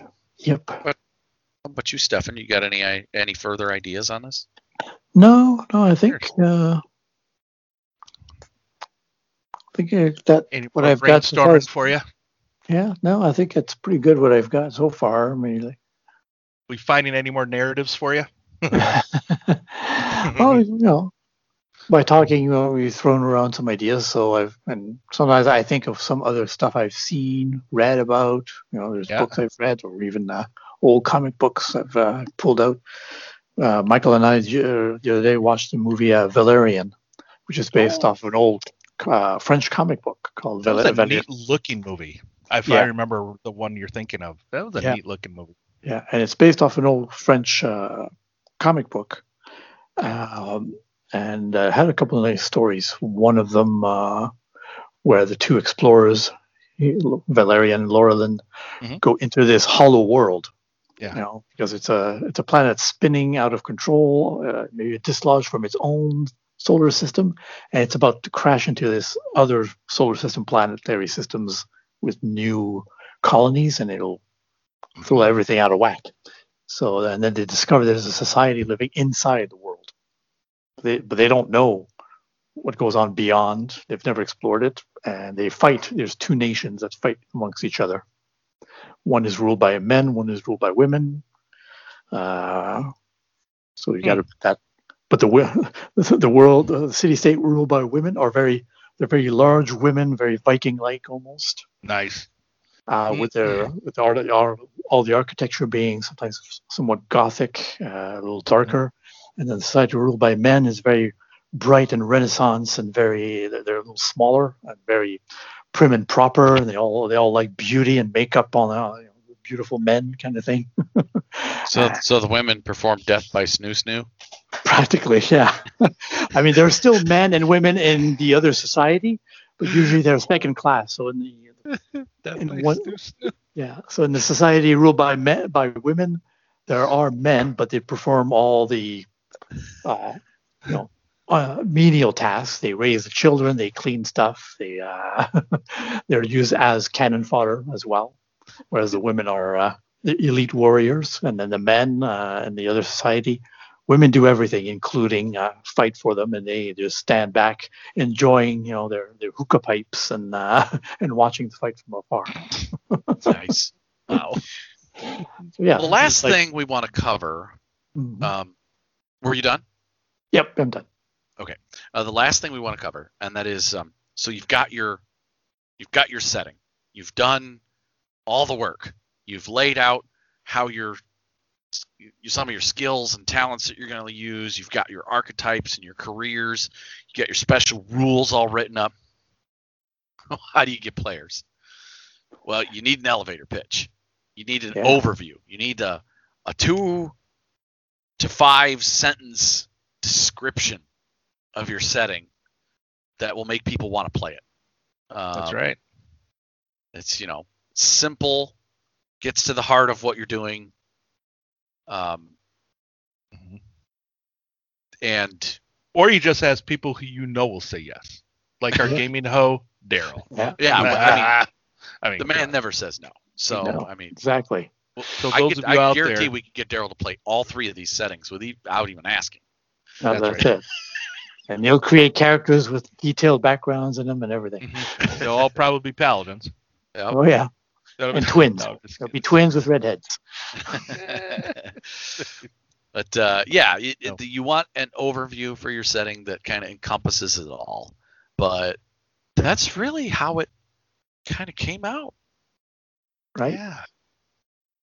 Wow, It's these are um, We all got are- three very different, very interesting settings. we do. I think I I, would play in any one of them I just to try it, at least as a one shot. Uh, the I one would shot. totally, sorry. I totally would play one of those halflings on a dinosaurs though in your setting there. Yeah, I'd yeah. want to play one of the bad guys. yeah. Well, I didn't say there would be bad guys, just opponents. Yeah, send this way bad guys. Maybe it's the elves that are the bad guys. Yeah. and and Tony, um, yeah, I'd like to play it. A shark. Yeah, a shark, a shark lumberjack. A shark. That's a kelp jack. Thank you. Kelp jack, yeah, yeah, kelp Coral. jack. Hello. coral jack. A coral jack. He's a coral jack. Come on. That's totally got to be a career, by the way. Coral uh, jack. yeah, whatever. You have to have a gatherers, dude. You got to have a gatherers in your society. They got to be gathered coral. How the hell do you make your houses? Oh, They just don't. I they mean- don't need them. They're nomads. Okay. I'll play a hammerhead. Sharks. They just keep swimming. Hammerhead. Oh, Holy gosh. crap. Well, folks, that's pretty much it. Yeah. There you go. So go out there if you don't know what kind of setting you want to create. You know, maybe this is a good uh, leaping off point. Hey, take any one of the ones that we rolled up and run with it if you want. I don't care. Yeah. I'm not going to run this one ever. Uh, me, uh, maybe not, but it's a good exercise.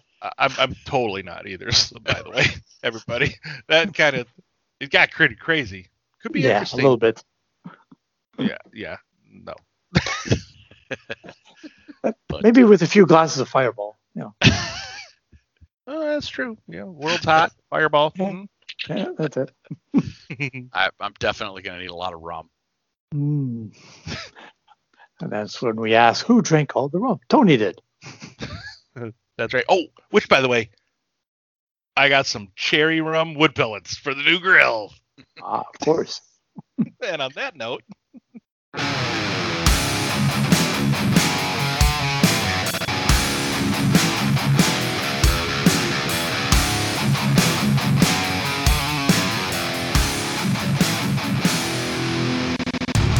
All right. So that was our uh, Books of Genesys segment. And now we're on to part three of the show Advantageous Threats. This is where we build, roll, and narrate dice results on some sample skill checks for our entertainment and hopefully yours. And this time we're back to part two uh, that Chris is running for us. Very special segment. Take it away, Chris Holmes. Well, welcome back, ladies and gentlemen, on day two of the Lumberjack Universe Championship from the Zol homeworld of.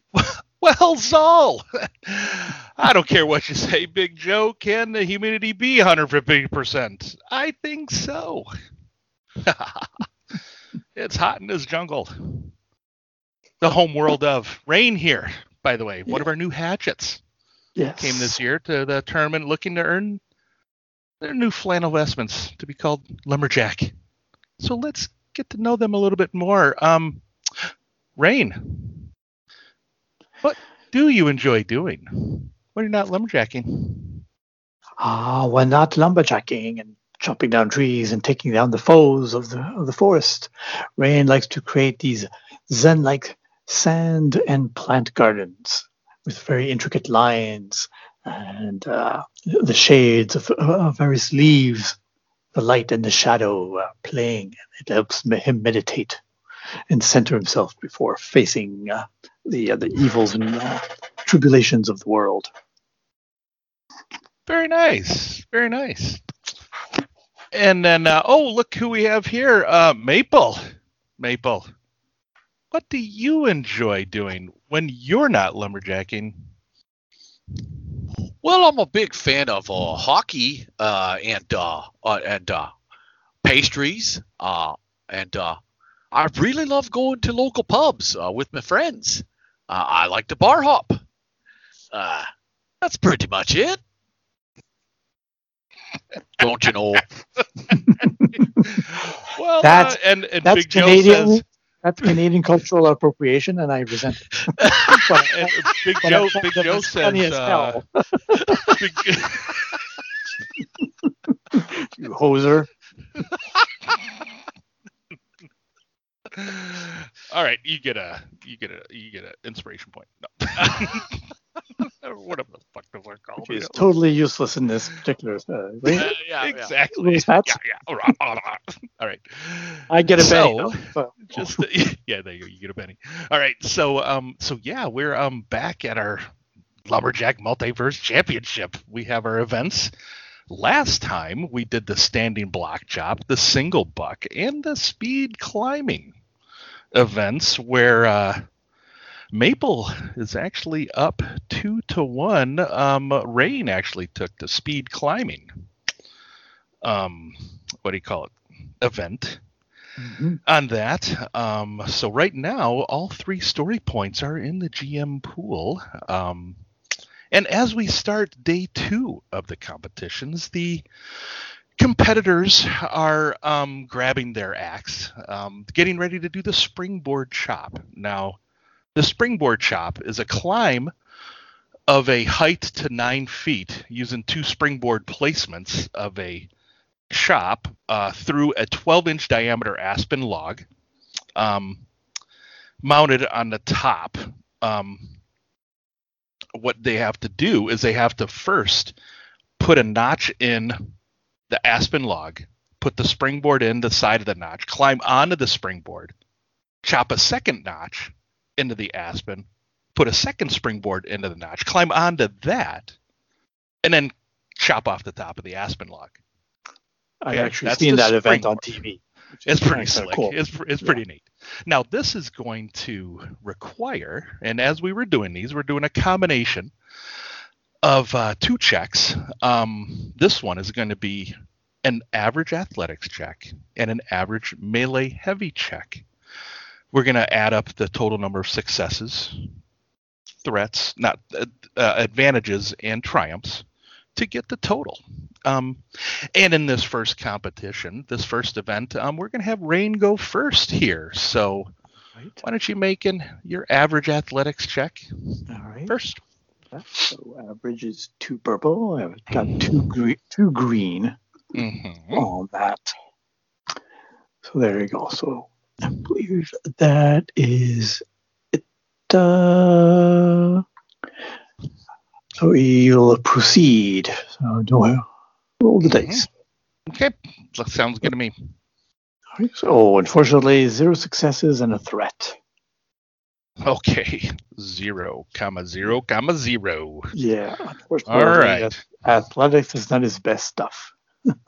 No, um, climbing obviously isn't for the bug either. Um, you uh, you have um, kind of slipped a little bit, hit your knee. Hmm. Um, so you're gonna get a, uh, a setback die on your melee heavy check when you do it. So Right. let's go to Maple to do his athletics check here as you're going. So you guys are going side by side, kind of at the same time. So we're gonna do Maple's athletics check as you're going. Okay. Uh, right now I have a one yellow, two green, and uh, two difficulty pool. Um, Okay, sounds good. You know, but you know, I think you were, you know, you were, you were out bar hopping last night. Your buddies came to Zal, I think. I'm gonna have to Oh, flip boy. a. I'm gonna have to flip a story point here. So why don't you flip one of them? and I need to make. I need to keep track of that, don't I? Being the GM, I'm not very good at this, am I? uh, that's all right. Right now they were all on your side, so one will be ours. Uh, Two and Yeah. one. there Okay, you go. you're the All ones die. I'm the tens die. There we go. all right. All Here we go. Rolling it up. All righty. Okay. And I too had uh, a wash across the board of zeros. um, Yeah, man. everything balanced out. Uh, your yeah, your upgrading caused me to fail. Whoa. Well, no, no. Your You upgrading going- caused Nope. me to you, fail. You bar hopping last night is what caused Maple to fail. That's what. So did I think instead of instead of uh, instead of uh, slipping and falling, he probably gets to the second board and starts to get a little queasy Oh yeah. it just hurls off the edge of it. Just- a little vertigo there. Yeah, Ugh. so so you guys you guys are just hopping up. Rain just kind of slips and just kind of oh he gets up there.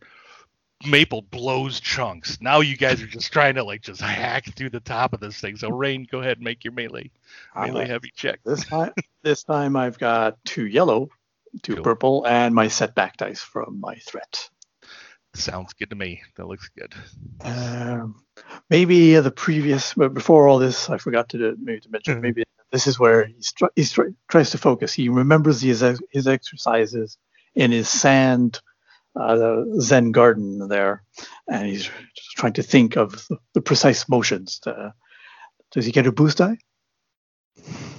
Does he get a boost die? As maybe for uh, Can yeah, I, I would consider that like a kind of yeah. He's focusing and kind of aiming there. I'll, I'll allow it. Sure. right. Thank you. Die roll. Oh, good grief! I suck at this game. Zero successes, but two advantage. okay, well that My boost still dice, my boost dice, and setback dice were were, uh, were blank. Okay. All right. yeah, sounds good. So yeah, you're maybe kind of hacking. extra time. Yeah. hmm All right. Well, let's see. Let's see how um. Let's see how Maple fares Yeah. here. I, Let's see. I've got? purged, Wow. so yes. I I'm gonna feel lighter in the stomach. You But- are. I'm gonna have a little good bit of extra swing here. I'm gonna go ahead, s- uh, upgrade There you go. with a- All right. With, a, player story point. So There um, Sounds putting ba- good to me. all of them back in your pool again. All right. That sounds good Yeah. to me. That's all right. All I right. got it. Sorry, I got a I got a competition here. I can use them on. All right. That's good. All We right, got uh, story points on our uh, RPG sessions too. So And oh, I'm good. also oh, you're keeping. I'm track of also them. aiming. Yeah, you can Oh. take. It's all right. melee. oh yeah, I forgot to aim. I Melee aim. Didn't even have to ask for that boost die. I gave it to myself. There you go. All That's okay. I'm new. I'm new. I'm new to this game. I don't know You what the hell is going on. You are. I mean, you know, we're talking. What is it? Five, fifth generation lumberjack? Is Uh, that what? yeah. You know what? You know what? You know what? He's been taught to breathe at the top of the pole here at the top, to breathe and aim twice. So two Oh, straight. oh, he's gonna take a couple strain too. Oh, okay, man. All right, GM, are you happy with my pool, or are you going to? It sounds like it's pretty. I'm pretty happy with it. Sure. You're gonna not gonna upgrade this one? No, I'm good with it. I'm good. All right. Oh God, Oh, good zero successes again. What? Four advantage though. Oh, that would be the difference. Did you try it Yeah. or no? No, no try. time. But No, four no, advantages. Zero, zero success. So I'm probably did the whole breathing exercises, lined up the shot while breathing, still hacking, still, still. A little bit of bile came up. You're dry, you're, you're dry heaving a little bit. but but I those, power through it. You do. I mean, you literally power through it. I mean, you're you, at, at at a few a few swings there. You actually sync up with your, and you actually get behind it. And that that's the difference. That's the you know that's the two, you know with with Rain's two advantage to your four advantage. The Yeah. event goes to Maple, Yeah. even though you guys don't didn't roll any successes. Nope. Maple does finish first because he actually synced up his hurling. I'd like to spend two of those advantage to Absolutely. uh, heal the what? strain from Yeah, my you aim. can. You totally could. Yeah, because you get down and you're like, Whew, yeah. One of your buddies from last night's like, oh, here you go, you hoser. He gives you like a brew. Like, here you go. Here you go. Uh, you know, hair of the dog, you know. Yeah. Thanks for the Molson. That's right. It's one of those Ah. light lagers, I do Yeah. believe. All right. We didn't drink their bats last night. That's my problem. exactly. Alrighty then. Um, okay, so that was the springboard chop taken by Maple. Yeah. All right, now the next competition. So we take a little bit of breather here while the rest of the com- competitors finish the springboard chop, and Yeah. then we go to the double bit axe throw. Um, basic, you're going to be doing three throws of an axe. It's going to be um, uh, you're going to be we're going to be using the improvised rules here to throw a two-handed axe at th- short range.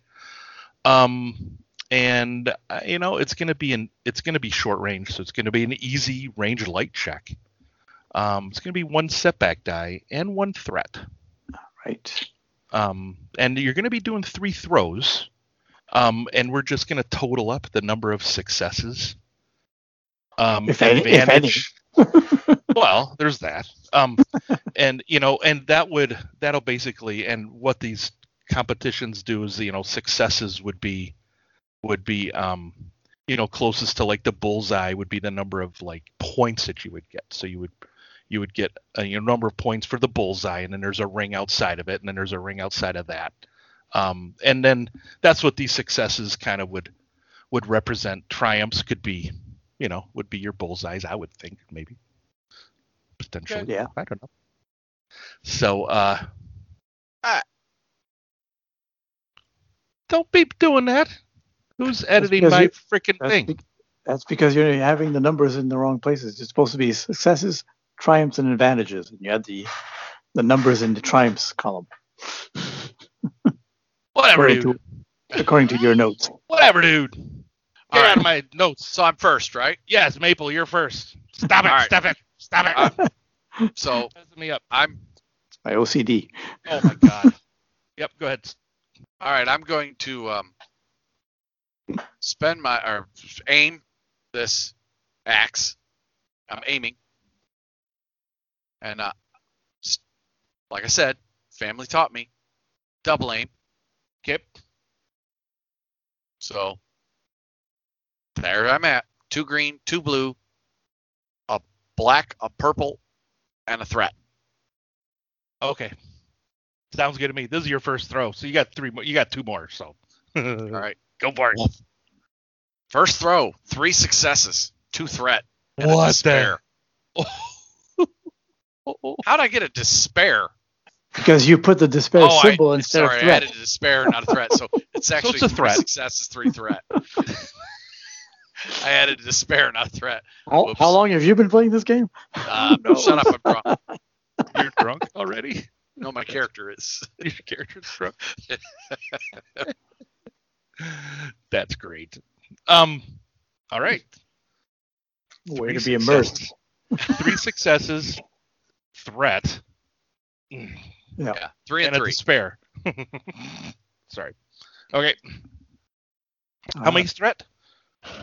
Uh, I had three successes, Three. three threat. Three threat. All right. Okay. You're gonna get an extra. You're gonna get an extra setback die in your next throw. Are we alternating throws? Yeah. Okay. Um. Up to you. Well, that what? Yeah. You know what? We'll just yeah. We'll just alternate, just because Okay. it's, it's more fun that way. Okay. What they would what they do in, in, in the normal competitions is you would throw your three, get your score. The next competitor would come up and do it. But we'll just alternate it here, just because it's more fun that way. Okay. All right. So Okay. I've got three green, Mm-hmm. purple, the black, of course, and the threat. I use the right symbol. Okay. Yeah, and I'm going to double aim. So two boost dice. Oh, two boost dice and two And two strain. strain. Yes. So uh, that's uh, that's my dice pool. Roll it. Okay. Ooh, two successes, three advantage. Ooh. Advantage. Nice. Okay. I'd like, I'd like to use at least two of these advantage to give me a boost dice on the next roll. Sounds good to me. And one advantage um, would be how would you like to use that last advantage Uh, in this? Well, I got I got it a little closer to the bullseye than I thought. Okay. Alrighty. With a nice Now- flourish, even though I'm tiny compared to the Musator, I managed with my extra yeah, with my extra extra arm, maybe making it tumble and twist, uh, almost like it giving it a curve, which impresses uh, the people. Ooh, curbing it around the thing. Sweet. Yeah. All right. Putting Okay, a little Maple. pepper on it. nice. All right, Maple. Second throw. All right, same thing, double aiming. Uh, although I have an extra setback die, and I actually chose the threat symbol this time. Perfect. so you don't get a despair. Okay. Right. Excellent. They Uh, I'm okay with my pool because the story points are all still in the GM side. Yeah. Okay, go ahead and I'll I'll go ahead and flip one here because you know that technique that Rain used, you're like you're questioning yourself. You're like, oh no, I think do I have to step first, then throw, or is it stepping and throwing? You're like, ah, what the fuck? And, All right. So there you go. all right, I'm Just upgraded. questioning your whole existence. Now I'll roll a real despair. We'll see. Uh, zero successes, two advantage. Oh, okay. Alrighty then. Outside the, it goes low. Mhm. Uh, uh, It's- get out of my still- head. Get out of my head. Still hits. Get out of my head. Still hits the the target though. At least it didn't Well, go over the he, target. did, he didn't really get any points on that one. Oh. It was, and then, then you're thinking to yourself, "Fuck, step and throw at the same time." Damn it! what I'll do you like uh, to do with your with your advantage? two advantage. I'm gonna Yeah. glare menacingly at the little guy and just, you're going down, little man. oh yeah. And I'm gonna give him a setback die. Nice. All right. All right, yeah. So add an extra setback then. I'm doing that. All right. okay. I got my pool. I've got. I'm double aiming still. So two Okay. and and a, another a third boost dice because of my own uh, advantage I'm giving. Okay. Because he did a really cool throw, even though he's being glared at. Like. You are. You're thinking, yeah. And then I'll go ahead and f- let's flip another story point there. Just put a second one in your pool, just because I'm, you know, that kind of guy. right, you know, so- being nice, right? You know, Yeah. just Okay, so helping you guys. You know, I'm helping you guys out there. Yeah. And the But reason also- for this one, and the story, you know, and the reason for this one is, you're um, you're also kind of thinking, yeah, man, my technique was perfect. Was perfect. But you noticed what Maple did. He like Mm. stepped then through. Now you're starting to question. You're like, Ah, oh, wait a minute. But- yeah, but I spent I But he spent a missed. story, but it, but I spent a story point too because I think thinking no no what I did worked, so I can continue to do what I'm doing. right, so Although the there's one you had back. Okay. Yeah. All right. So now, now I've got a yellow, two greens, three blue, and a red and two green, and a threat. Do it. Perfect. Go for it. Three successes, four advantage. Three, six, So again, with the third arm, just making it spin even a little bit better than uh, than last time. Sweet. So you have three arms on this axe instead of Yeah. two. Great. And We Big Joe's up there going, "Oh, oh, look at that technique! I, I wish I had a third arm like that. that would be, that would be so good. Look at how he how he gets he gets an extra spin on the axe like that. Yeah, he spun on himself a bit like a like a shot putter. Oof. Nice. And I'll then I'll, he looks a little bit smugly at uh, at Maple, using two of, the, of his advantage to give him a setback. Oh, oh, so you're getting like a stink eye. Oh Yeah, yeah, and- yeah, yeah. And I'll and I'll use two But- advantage to uh, to recover a couple of strain. Okay, sounds good. All right, Maple. Last throw, third throw. What you got? Fifth generation lumberjack. Of course. I will not be outdone by a bug. Um, Termite. Ah, my bug! Ma- mantis, mantis. I I understand that this is strictly for show. No self-respecting lumberjack would disarm himself by throwing his axe. he would use his psionic abilities for ranged attacks. Yes, Uh, so therefore, I will be upgrading my check All right. um, as I psych myself up before this. Hmm? No way. Double aim, so I'm at six Okay. strain now. Now, um, I was go ahead and flip one back because you might accidentally use your psionic power, and that axe might just go into the freaking water. Who knows, right? Right. Okay. Taking out one of the judges. Whoop. Well, All right. the spares. I mean, Yeah. you know, you know, whenever you mix alcohol, axes, and lumberjacks, things can Mhm. get kind of crazy. All right. Not this. Just two solid successes. Okay. Well, Very good. puts him in the lead. It does put him in the lead. All right. All right. That was All right. So Rain's my final. got your rain. Yeah. So I'll flip a story point because he's feeling confident. He's got uh, Hmm. good groove going. And I'm gonna flip one back too. Why are you flipping Why? yours? Because you got the groove going. All right. Yeah. Oh yeah. So, yeah. And, he- and you're flipping it back. All right. So there you And go. flip it back. So it's still two on my side and one on the player side now. So Exactly. I'm Okay. dou- dou- and I'm double aiming. you are. Huh. So Okay. Now you are feeling the pressure here, kind of, mm-hmm. because oh, yeah. Homeworld. Zal, you know, Yeah. grandmother, grandmother Mantis, Well, that's it. watching you for the first time. Your whole family, probably your whole like hive. whole hive. Yeah. Whole clutch. I mean, what are we talking? Like a thousand, like well, these no the mantis brothers are, and sisters, or mantis are usually a little smaller. You know, maybe 20, 25. okay, yeah, 20, 25. Kids. Okay, yeah. I mean, but they're all here. Yeah. You know, Plus, yeah. I've you know, and all all my other th- those are brothers and sisters. Then I've got aunts and uncles, cousins and nephews and nieces. How can a mantis be related to ants? I don't get it. Who knows? We're not supposed to talk about it, okay? We're not supposed to talk about it about to outsiders. All right, All right, let's go. go for Roll it. the dice. Whoo! Four successes, but two threats. Successes, two threat. Okay. Um, you know, I'm gonna say the four successes. We're gonna we're we're gonna we're gonna represent that as a bullseye. Your last throw is a bullseye, right in the middle, and that actually puts you actually win this competition with nine successes Nice. and seven advantage to um, Maple's five successes and two advantage.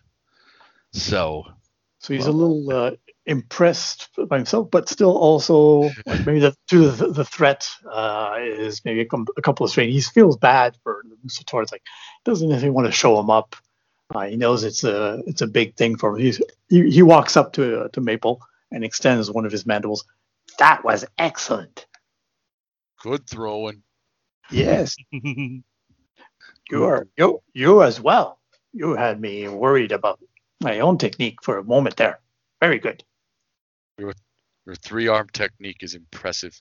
If I could grow a third arm, I would. Oh, maybe we can work on that. I already have a second liver, maybe. okay, All right. Excellent. Awesome. All right, so we're sitting after five events. We're sitting Maple at three events and Rain to two events. Hmm. And um, next we come to the log rolling competition. There's really not much of an explanation that really needs to be done. You guys are gonna Yeah. hop on a log and you're gonna try and roll it until one of you guys falls off. Now, the way I have abstract how this is gonna work, uh, watching a video of log rolling, it seems like there's a lot of deception going on. Like, oh no, I'm rolling this way. Oh no, I'm rolling this way. I'm rolling this way. And it's how quickly the other is trying to respond, yet still, um, yet still trying to um stay on the damn thing. Okay. Right. So what these you're, you're going to both be making two checks.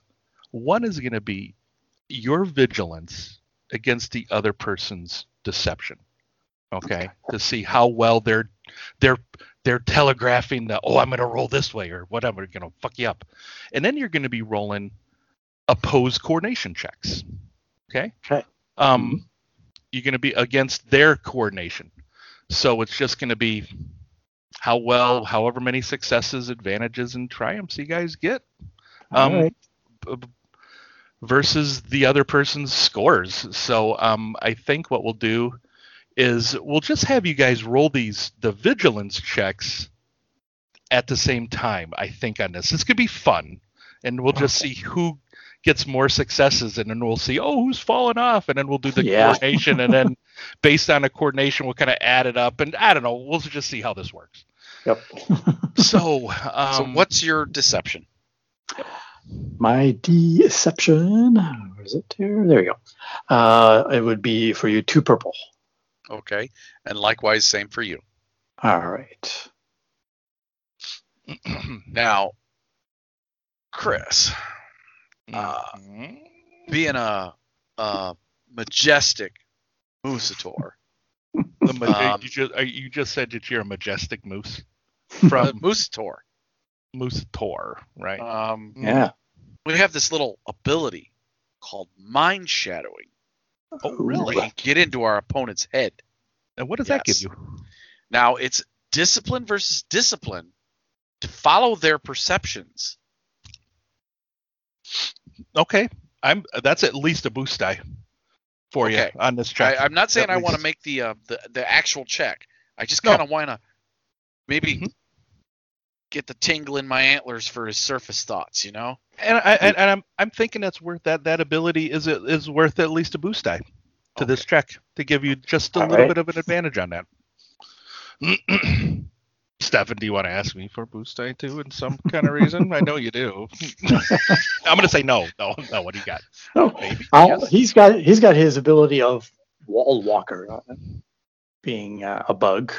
Yeah. Uh, usually, usually it gives it's a it removes the difficulty to reduce falling damage when using athletics to coordination, but it's it might not apply here. well, as it, but maybe you a know, boost to no, no, it's not going to on this. It's not gonna. It's not gonna do anything on the vigilance check. Mm. But ask. We'll talk about it on the coordination right, check no, though. coordination. Yeah, Okay, coordination be on the coordination better. check. Right now, this is the vigilance check, right. but So keep that in mind, and we'll we'll work on that in a coordination check. Sound good? Yep. No. Uh, otherwise, no. Uh, the only thing I could come up with with vigilance is uh, with deception was that I'm a bug. You know, my mind is like yeah, very different from his, but uh, I don't think it would be that uh, that different. No, No. you can actually take a setback die for that try. No, I'm just kidding. no, just all right. Go ahead. All right, so um, so right. on three, fellas. One, All right. Two. two, three, go. Three. All right. Ah! What you guys got? Stefan, All right. What'd you get, Rain? admit your failure. Yeah. one fail, one failure, one threat. Oh, so I- you I- got like nothing. Yeah. Well, I, I only had one green as my uh, my skill. So, Oh, you're very purple. perceptive. I had Yeah. three successes, two advantage. Yeah. Ooh, okay then. And is But, his I mean- boost his boost dice was to, was to advantage as well. Oh, okay. Yeah. So, So, my, you did get so your my head. majestic moose ability gave you oh that. yeah, the majestic Musator, those antlers are kind of tingly. I kind of guessed what they? direction he was going to go every time. Oh yeah, don't you know? and wh- how would you like to spend those advantages? Uh, Excuse me. You know, I like the idea of passing. Um, you know what? I'm I'm in this for the long haul, and I know I've got a lot more competition to go. hmm Um, I think I'll just take two of my six strain off. Okay, sounds good. All right, gentlemen. Okay, so let's build up your coordination checks now. Right. Um, and Stefan, Mhm. you said that your coordinate. So your climbing, your wall walker ability allows you to reduce the difficulty of climbing checks or coordination Uh, checks and Just a, a falling damage when I use athletics or coordination. reduce yeah, yeah. damage. Um, you know, I'm, I, you know, I'm telling you that that, that I, I- think that ability is worth a boost die on this All right. there for we sure. go. Excellent. And that's versus. What's your it- coordination there, um, Mister Maple? Oh, my coordination is just just two.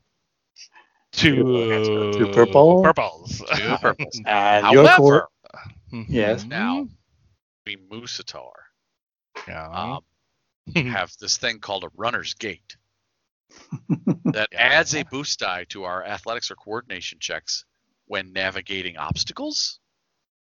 this is I would consider a log in the water an obstacle. So yes, Right. it All right. applies.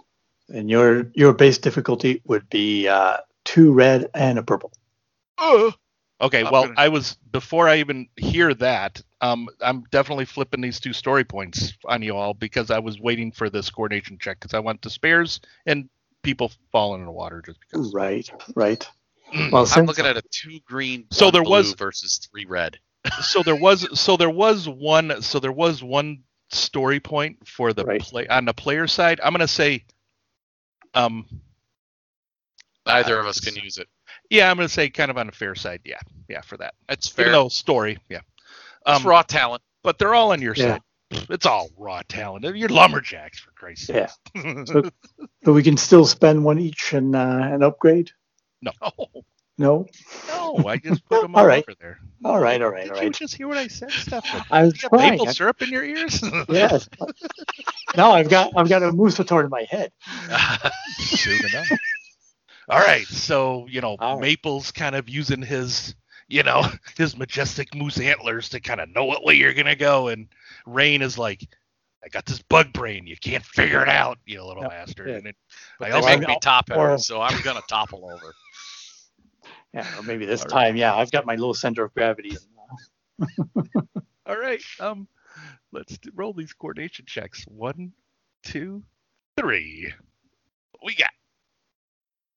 Oh, Oh, oh, Tony, go ahead Uh, first this time. All right, I had a single success, oh, but I had three threat.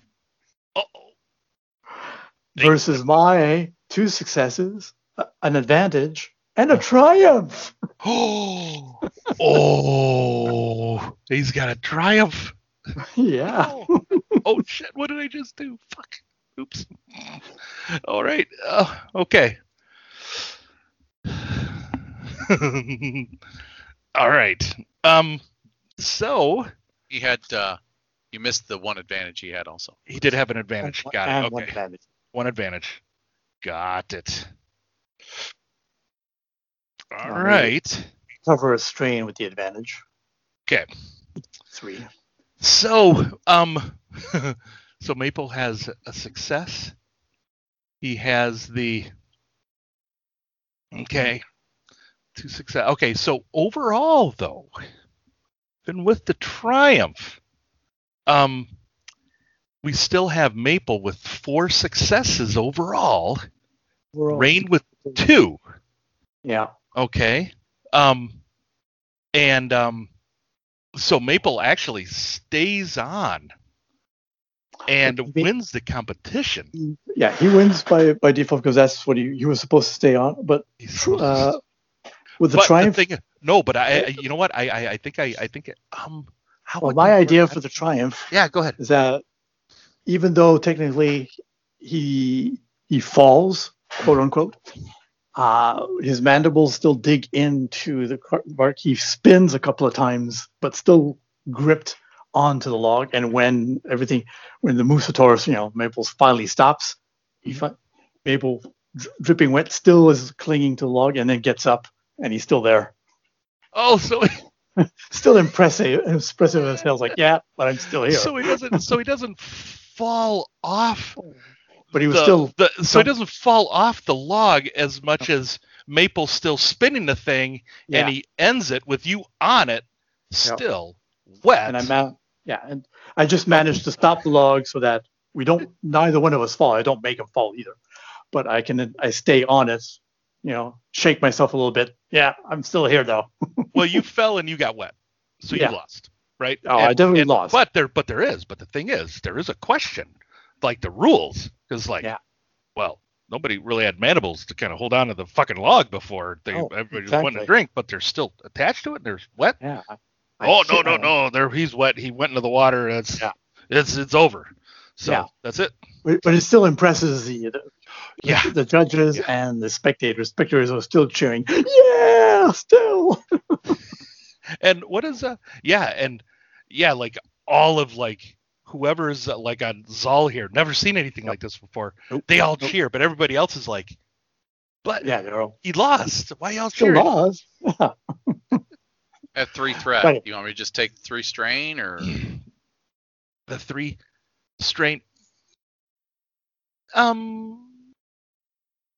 No. Maybe the, the fact that he You don't. stayed on the log No, that would you give don't. him a. You know we don't uh, because when it when it spins when it spins it spins around right it spins around he falls he gets wet first and as he comes in and as he's spinning back the the log just kind of does this and you go you just fall into the water afterwards you still win the competition but you fall because he comes back up and the log just Okay. you're like you weren't expecting it and you just fall into the water okay. so you just kind of get all wet with it. and Okay. they're like, "Ooh, what? What's up with that?"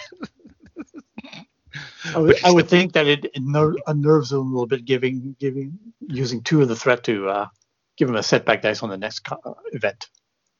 The next, um, I don't know. That's just an his next idea. one.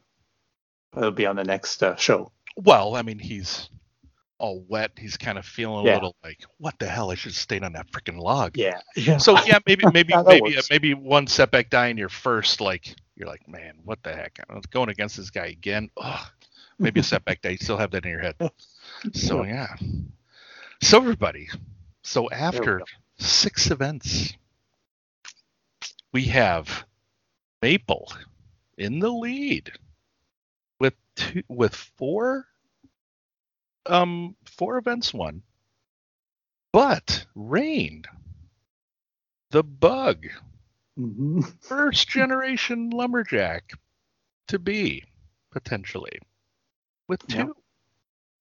making a very impressive run definitely um especially with the last one staying on the log impressing people like things people haven't seen at the competition before Yep. so everybody so we have like two more events that are like you know we have an underhand chop we have boom running we also have the axe melee who will definitely def- you know do the winner so Yeah. we can postpone we can push this off to the next advantageous starts if you would like Yep. Sounds like good. to do? Sound good Yeah. all right Excellent. i hope everybody else out there is like thinking oh my gosh really we Before we move on, than-" yes you never let him decide how, exactly how mechanically you're going to spend that triumph.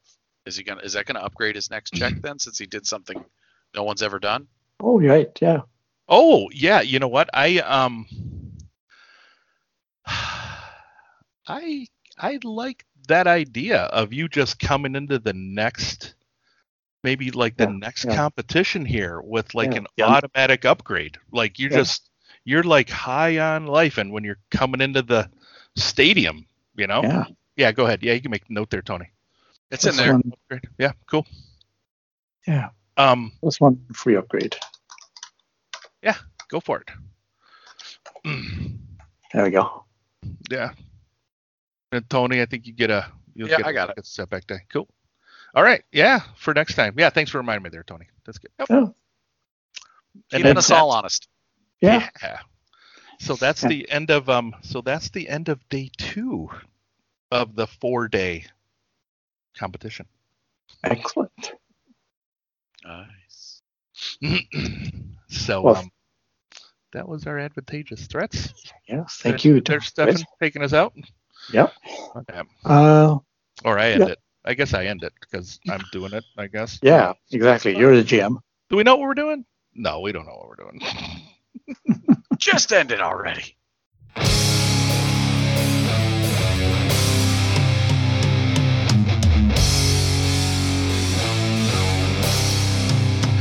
All right, everybody. Well, that's our show for tonight. Hopefully, um, hopefully Maple won't do too much bar hopping tonight. For next time. Won't you count on it? hey, hey, we just needed to go rest. so um so next time I'm gonna be running our next um actual play series. Um I'm gonna be running the Primeval Thule. Um it was a setting my buddy Brian and I created, converted um using the Star Wars narrative dice system way back when. Um it's a setting that is been was inspired by it's a sword and sorcery setting inspired by um you know the Conan the Barbarian um novels those things made by uh Sasquatch Studio um sprinkled in with some Cthulhu mythos um and I backed the Kickstarter back then when they converted it to D Shift 7D fifth edition stuff um and I've genicized it since so we're gonna, we're gonna give that a little show for you guys, and I've converted a um one of the module one of the adventures from that for these guys, and we're gonna have Mhm. your son join us again there, Tony, right? We're have Sean join us. Yup. Yeah, that'll be cool. Forward to playing my character. Me Yeah. too. Good. Yeah, yeah. So I mean that should be, I don't know, maybe four, maybe five sessions. I don't know. Who knows? Three, four, five, Ten. Yeah. six, ten. Oh. Who knows? Oh, however long, yeah. Maybe take us five years to get it done. Who knows? No. Well, you know, Once a since month we don't for know the the next system 22 all months. Once a month for like 18 months, right? yeah, yeah, because we don't know the system all that well, you know, apparently. Well, exactly. Apparently we don't. So yeah, so that's what we'll be doing next time. I'm looking forward to that. Got it got it pretty much done. Yep. Yeah. Just got to do one one one more pass through it and all ready to go in fantasy grounds. All ready to go. So Good. all right. Well, Stefan, what do we have for listener Yeah. feedback?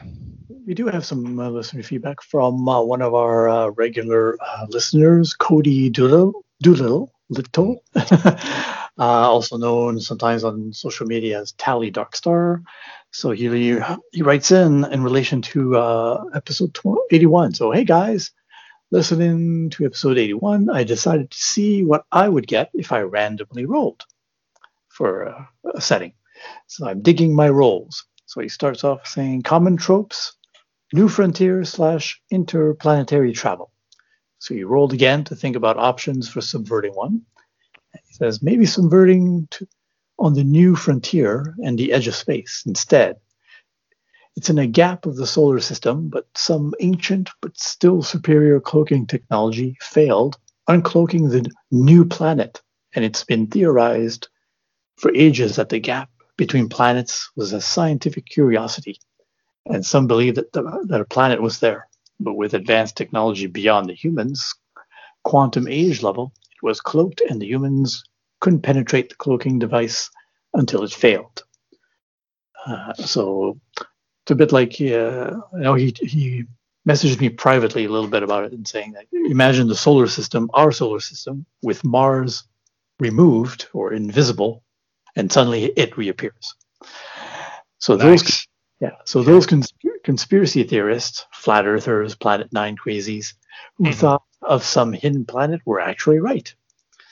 So it's a tentative name, Planet Nine, tech level, quantum age, world structure, artificial construction, climate temperate, environment, wasteland, and he's got also megalopolis. Whoa, whoa, whoa, whoa. Okay. All right. All right. All right, Cody. All right, you fucker. You Yeah. can't name Planet Nine. It's actually called the Ruins of Steam. Of El- of.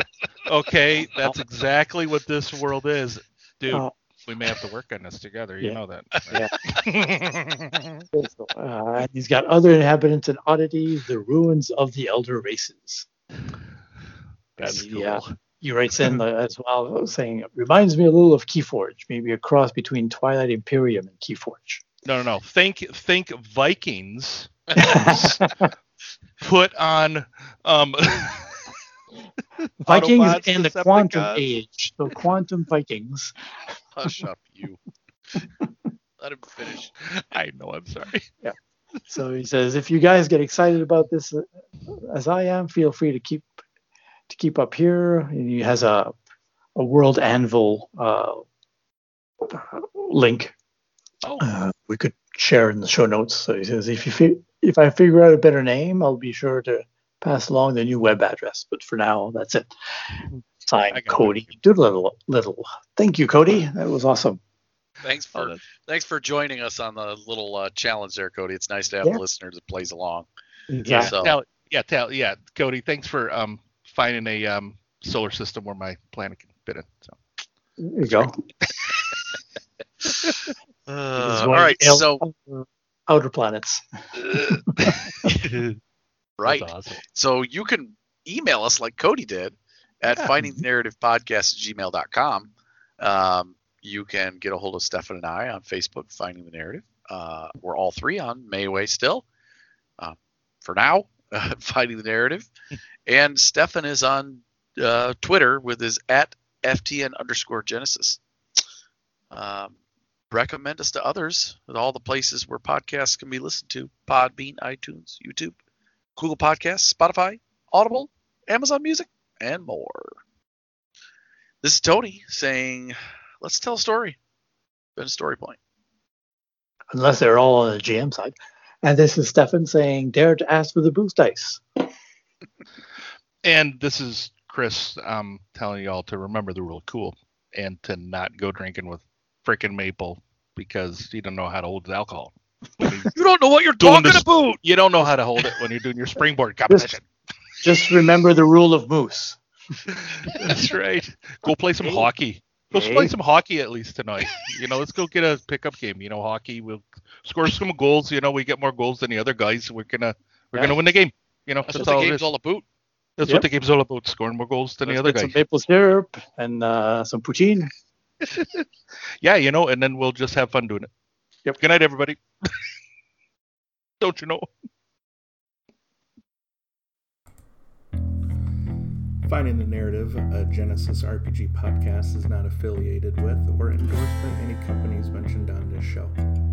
Any of the products mentioned on our show or appear on our website are the property and copyright of their respected owners. All items are used under fair use and educational and review purposes. All other items are the intellectual property of Finding the Narrative, a Genesys RPG podcast. Copyright, 2021. all rights reserved.